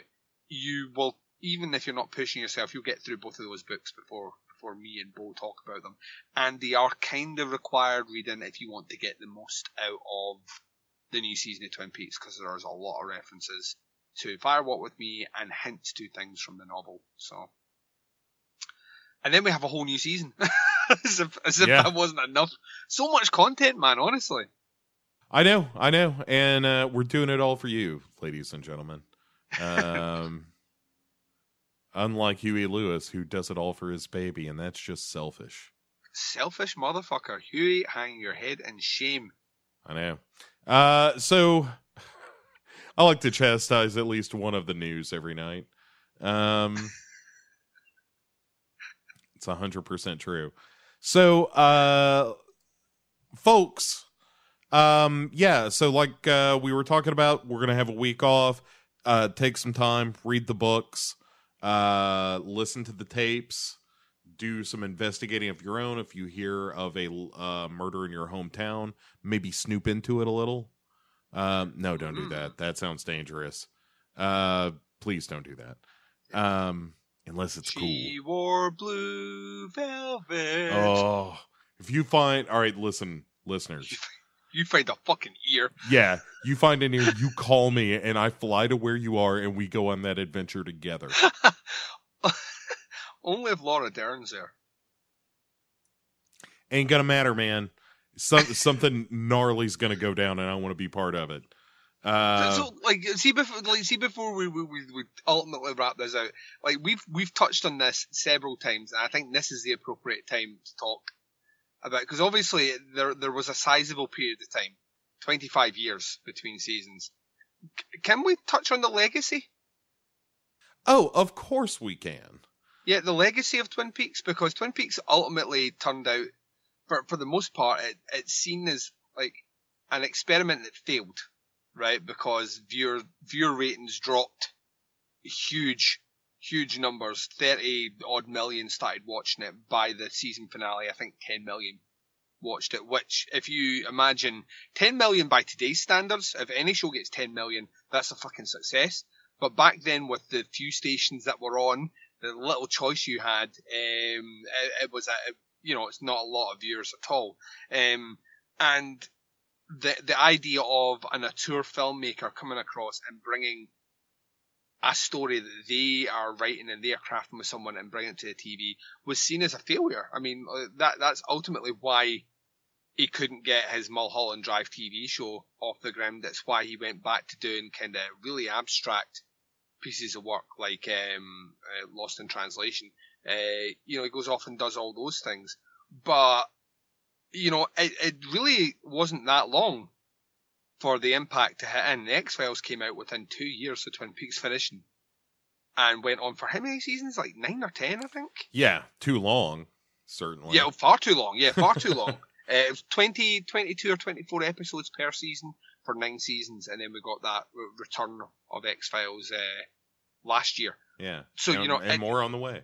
and more on the way. Uh, but I mean, it's not, you don't have to stretch that far to see its impact on what we now consider as like some of the greats in TV. I mean, The- Sopranos, definitely the dream stuff in The Sopranos is, is almost handpicked from from Twin Peaks. Uh, we've mentioned it before. When you look at something like Breaking Bad, definitely has elements. Once again, dream stuff tends to be the dream stuff really um, that comes up. But like Breaking Bad is influenced. Um, and also the more cinematic style of of particularly the pilot. I mean, you know, it's a film director doing television, yeah, and and it looks a little more cinematic than the old like you know Falcon crests and and that sort of thing uh, did, and um and and you know I think the point you made about it's an auteur bringing their voice yeah, and and having a unique vision and it's like this is weird but it's uniquely weird and yeah. And I mean, like, to me, the first show I ever saw, Bo, where I was like that, this kind of captures the vibe, captures the feeling of Twin Peaks is Six Feet Under. And I loved Yeah. Six Feet Under. I was such a fan of that TV show. I fucking loved it. I thought, even right up to the very end, I thought it was a, and I know some people got a bit sniffy in the final season. Um, oh that last episode talk about a show that ends well that Yeah, last even episode's it- great even that ending of of Twin Peaks, uh, so even that ending of Six Feet Under is a kind of Twin Peaksy ending. yeah yeah it kind of is yeah It, it really is, and uh, uh, the- Twin Peaks afforded people the opportunity to start doing things differently, to start bringing, you know, very unique visions, different ways of telling stories. You know, storytelling from the point that Twin Peaks goes off the air is completely different TV. People start taking risks. They start actually writing a lot more smarter. They start writing things that would be developed for movies into TV formats. Um, and the paradigm completely changes. And it doesn't, uh, like X Files obviously happens overnight, and then you've got things like Millennium and stuff. But the, the effects can even be seen in something like Buffy the Vampire Slayer, um, you know, any of the weird kind of, the, the weird TV that we got, which was either kind of teen based and a, a more macabre setting, or, you know, the, the, the more kind of adult aimed HBO shows of the time.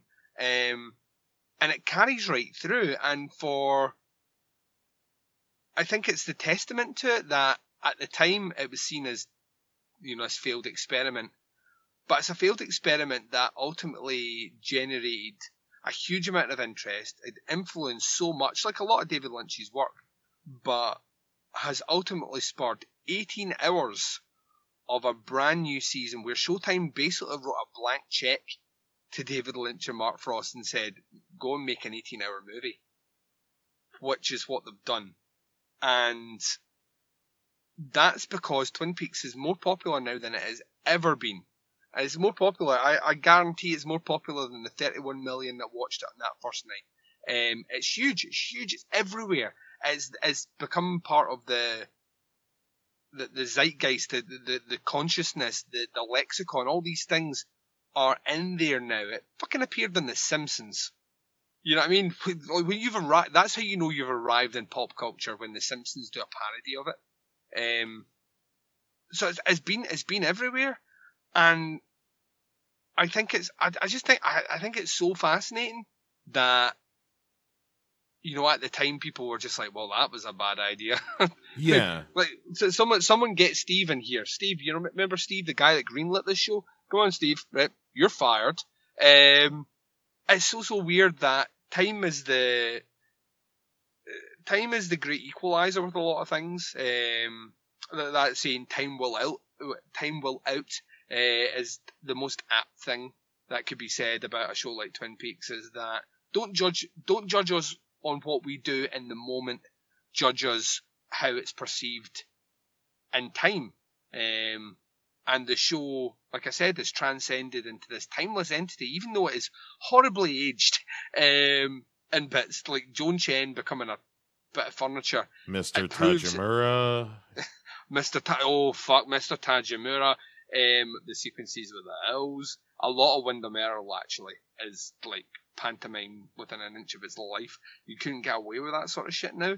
Um, all these things, like even down to Maddy's vicious attack, are, are just things you would, you know, it, it just they date it horribly. Um, but time has time has proved kind to David Lynch. I mean, I, I- he honestly has that ability. That's why I like. Sometimes people like his movies are too weird, you know, and I'm like, I can't disagree with that. He makes weird movies, but say what you want about the man, he is wholly unique. The the fact that people refer to things as Lynchian as a description justifies that point of view. It's wholly unique. He's a, a voice which is unlike anything else which has influenced everyone. Any filmmaker worth their salt should put down as an influence David Lynch. And if they don't, I would question what, what kind of movies they want to make or what kind of stories they want to tell. I think it's Yeah, and you can't the you can't level the accusation at David Lynch that he's just weird because that's all he can do. Mm, Because you look at something like The Elephant Man, yeah, which is as down the middle of a movie and I, I i don't mean that in terms of quality but in terms of like this is a very traditional narrative with strong actors giving good performances and a well written and well directed film and i love the elephant man but yeah. Well, it's a, a phenomenal movie. That's why you love it. yeah, it's fantastic, but it's not surreal the way that you know Mulholland Drive is. And so it's point being it he's choosing to do movies that are to turn some people off. Like he's okay with that. Um he probably would think to himself that uh, people should get it more but uh um yeah he's he is a unique voice and the fact that you know we have an episode of television like the final episode of twin peaks Yeah, is uh, out i mean it's unbelievable the stuff that you see like that uh, scene of Sheryl Lee uh s- like screaming and climbing backwards off the couch yeah. just to circle it and walk towards the camera and keep screaming is for some reason horrifying. And and that's what Lynch taps into is he he has this direct line to the subconscious that's uh, outstanding you know? Um anyway uh any further final thoughts uh out of you there duncan? Um, the, uh, highly underrated uh, David Lynch movie, which is not surreal at all, which kind of backs up your point. The Straight Story. I really like that movie, yeah. Yeah sure. That's a great and movie. it's dim the middle as you know, it's it's conventional as fuck. Um, which is my quote on the side of the DVD box. Uh, conventional as fuck, Duncan McLeish. Um, so yeah, no, I I think um, as we, we close this chapter, um, I just want to say how much fun it's been doing the original run. I think it's been so much fun, and I'm going to miss a lot of the, of the some of the nonsense will carry over at the next review, but I'm going to miss this experience. is really weird. Uh, I'm kind of like semi emotional about it, just semi emotional because I don't really get emotional. Um, but it's been a cool fucking journey, man. It really, really has. I think we. I, I would say there ain't no podcast out there ever done Twin Peaks like we've just done I yes, I would I would absolutely agree with that. I think they would agree with that and uh and and probably be prouder of it than we would like. Um but uh yeah, like you said, you know, it, it like we're not getting all serious on you or nothing, folks. But um yeah, I mean just as we get into the other stuff, like we're going to get into some heavy shit in Mhm. the next episode when we talk about Fire Walk with Me and some of that I mean, can you joke about it? Sure. Should you? Absolutely not, especially on a Yeah. podcast. Um so uh and and if what I hear of uh season 3 is true, not that it is uh better or worse, it it does strike a darker tone which Yeah. lends itself to being a little more serious with it. But we'll see. I can't I can't promise that there ain't going to be some goofy. Um in fact, I can guarantee you that there will be. But oh, yeah, if, if, if we're involved with it, it's part and parcel. So Yeah, but I I mean sincerely thank you so much uh for making you know a show we've been doing for a long time uh and not I mean I don't want to sound like we weren't enjoying it or nothing but uh taking something that we've done uh a, a long time and then have it suddenly feel like it's a brand new show yeah, it, it felt like super. Like doing this has felt like like a brand new thing, um, and I have been led to believe, although I've not seen the official figures, uh, this show's doing really, really well in downloads, and it's because you guys are so animated with it. You post so much, and the interactions, like the interactions we get on Facebook with the memes and just people quoting things are coming back to us to say, you know, I, I saw this advertisement that appeared on the TV, and a hawk flew past, and my husband went caca. You know, like that sort of shit. You you will have no idea how much that tickles me uh, when I read it. The fact that that sort of stuff's now expanded out, and there's there's there's a, this kind of subset of Twin Peaks fans that are in the Duncan and Bo Twin Peaks universe, which is a universe you don't want to be in. Um, it's yeah it's the amazing. darkest timeline Yeah, it's the it's the fucking. It's not the Black Lodge. It's not the White Lodge. It's the fucking Magenta Lodge. Um, that's where we exist. Hey, hey come on in the Hey. magenta li- magenta lodge y'all y'all.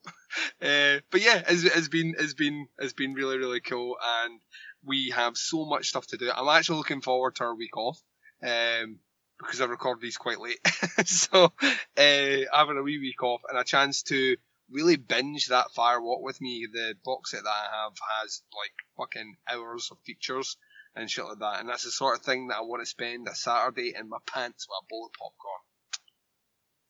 And that's British pants, not You want- American pants. oh sure uh by which you mean toilet seat lid Yes. is what we call them here Yes, it means toilet seat lid, which also in the UK means extravagant walrus. really Yes, huh them walrus get around they do get around. Uh, um Not as far as they want to, but they do get around. well buddy should we uh should we bring her in for a landing Yeah, let's let's let's bring this one home, ladies and gents. Um, uh, this is where you want me to say, look, listen to the podcast under the stairs. You know where it is. don't need to tell you. It's on Legion. You can check it out there. Perfect. Uh yeah check out legionpodcasts uh dot com.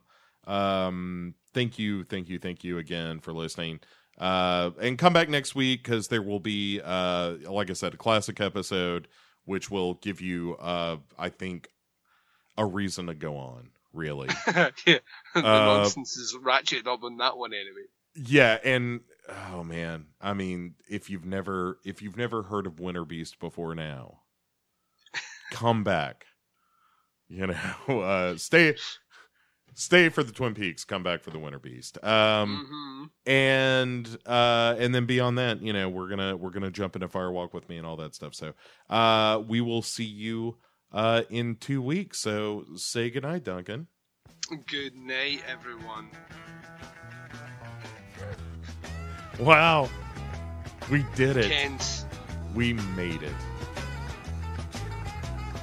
trucking. Got my chips cashed in, keep trucking. like the doodah man together, more or less in line. Just keep chugging on. Oh, oh, oh.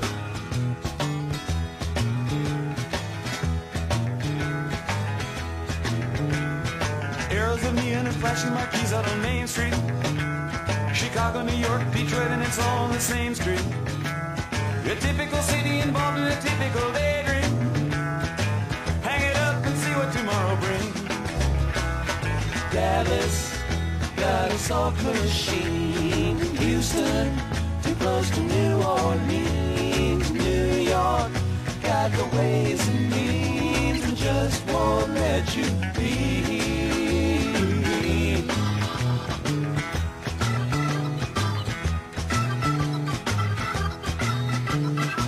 Most of the cats that you meet on the street speak of true love. Most of the time they're sitting and crying at home. One of these days they know they gotta get going. Out of the door and down to the street all alone. Chugging like a doodah man once told me you got to play your hand. Sometimes cards ain't worth a dime if you don't lay 'em down.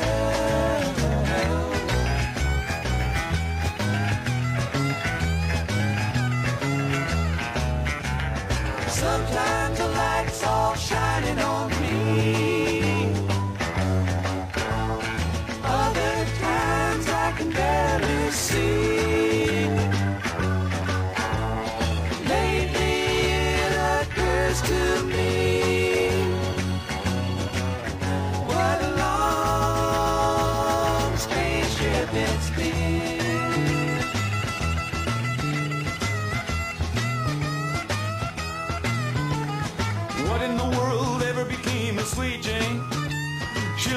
lost her sparkle, you know she isn't the same.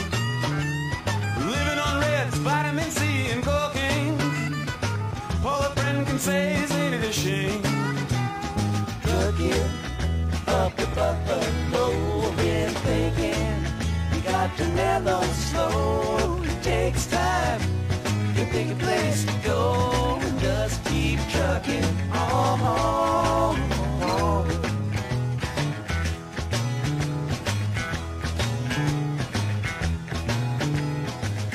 and staring out of the hotel window. Gotta take, they're gonna kick the door in again. I'd like to get some sleep before I travel. But if you got a warrant, I guess you're gonna come in. Busted down on Bourbon Street. Sit up like a bowling pin. Knocked down, it gets to wearing thin. It just won't let you be.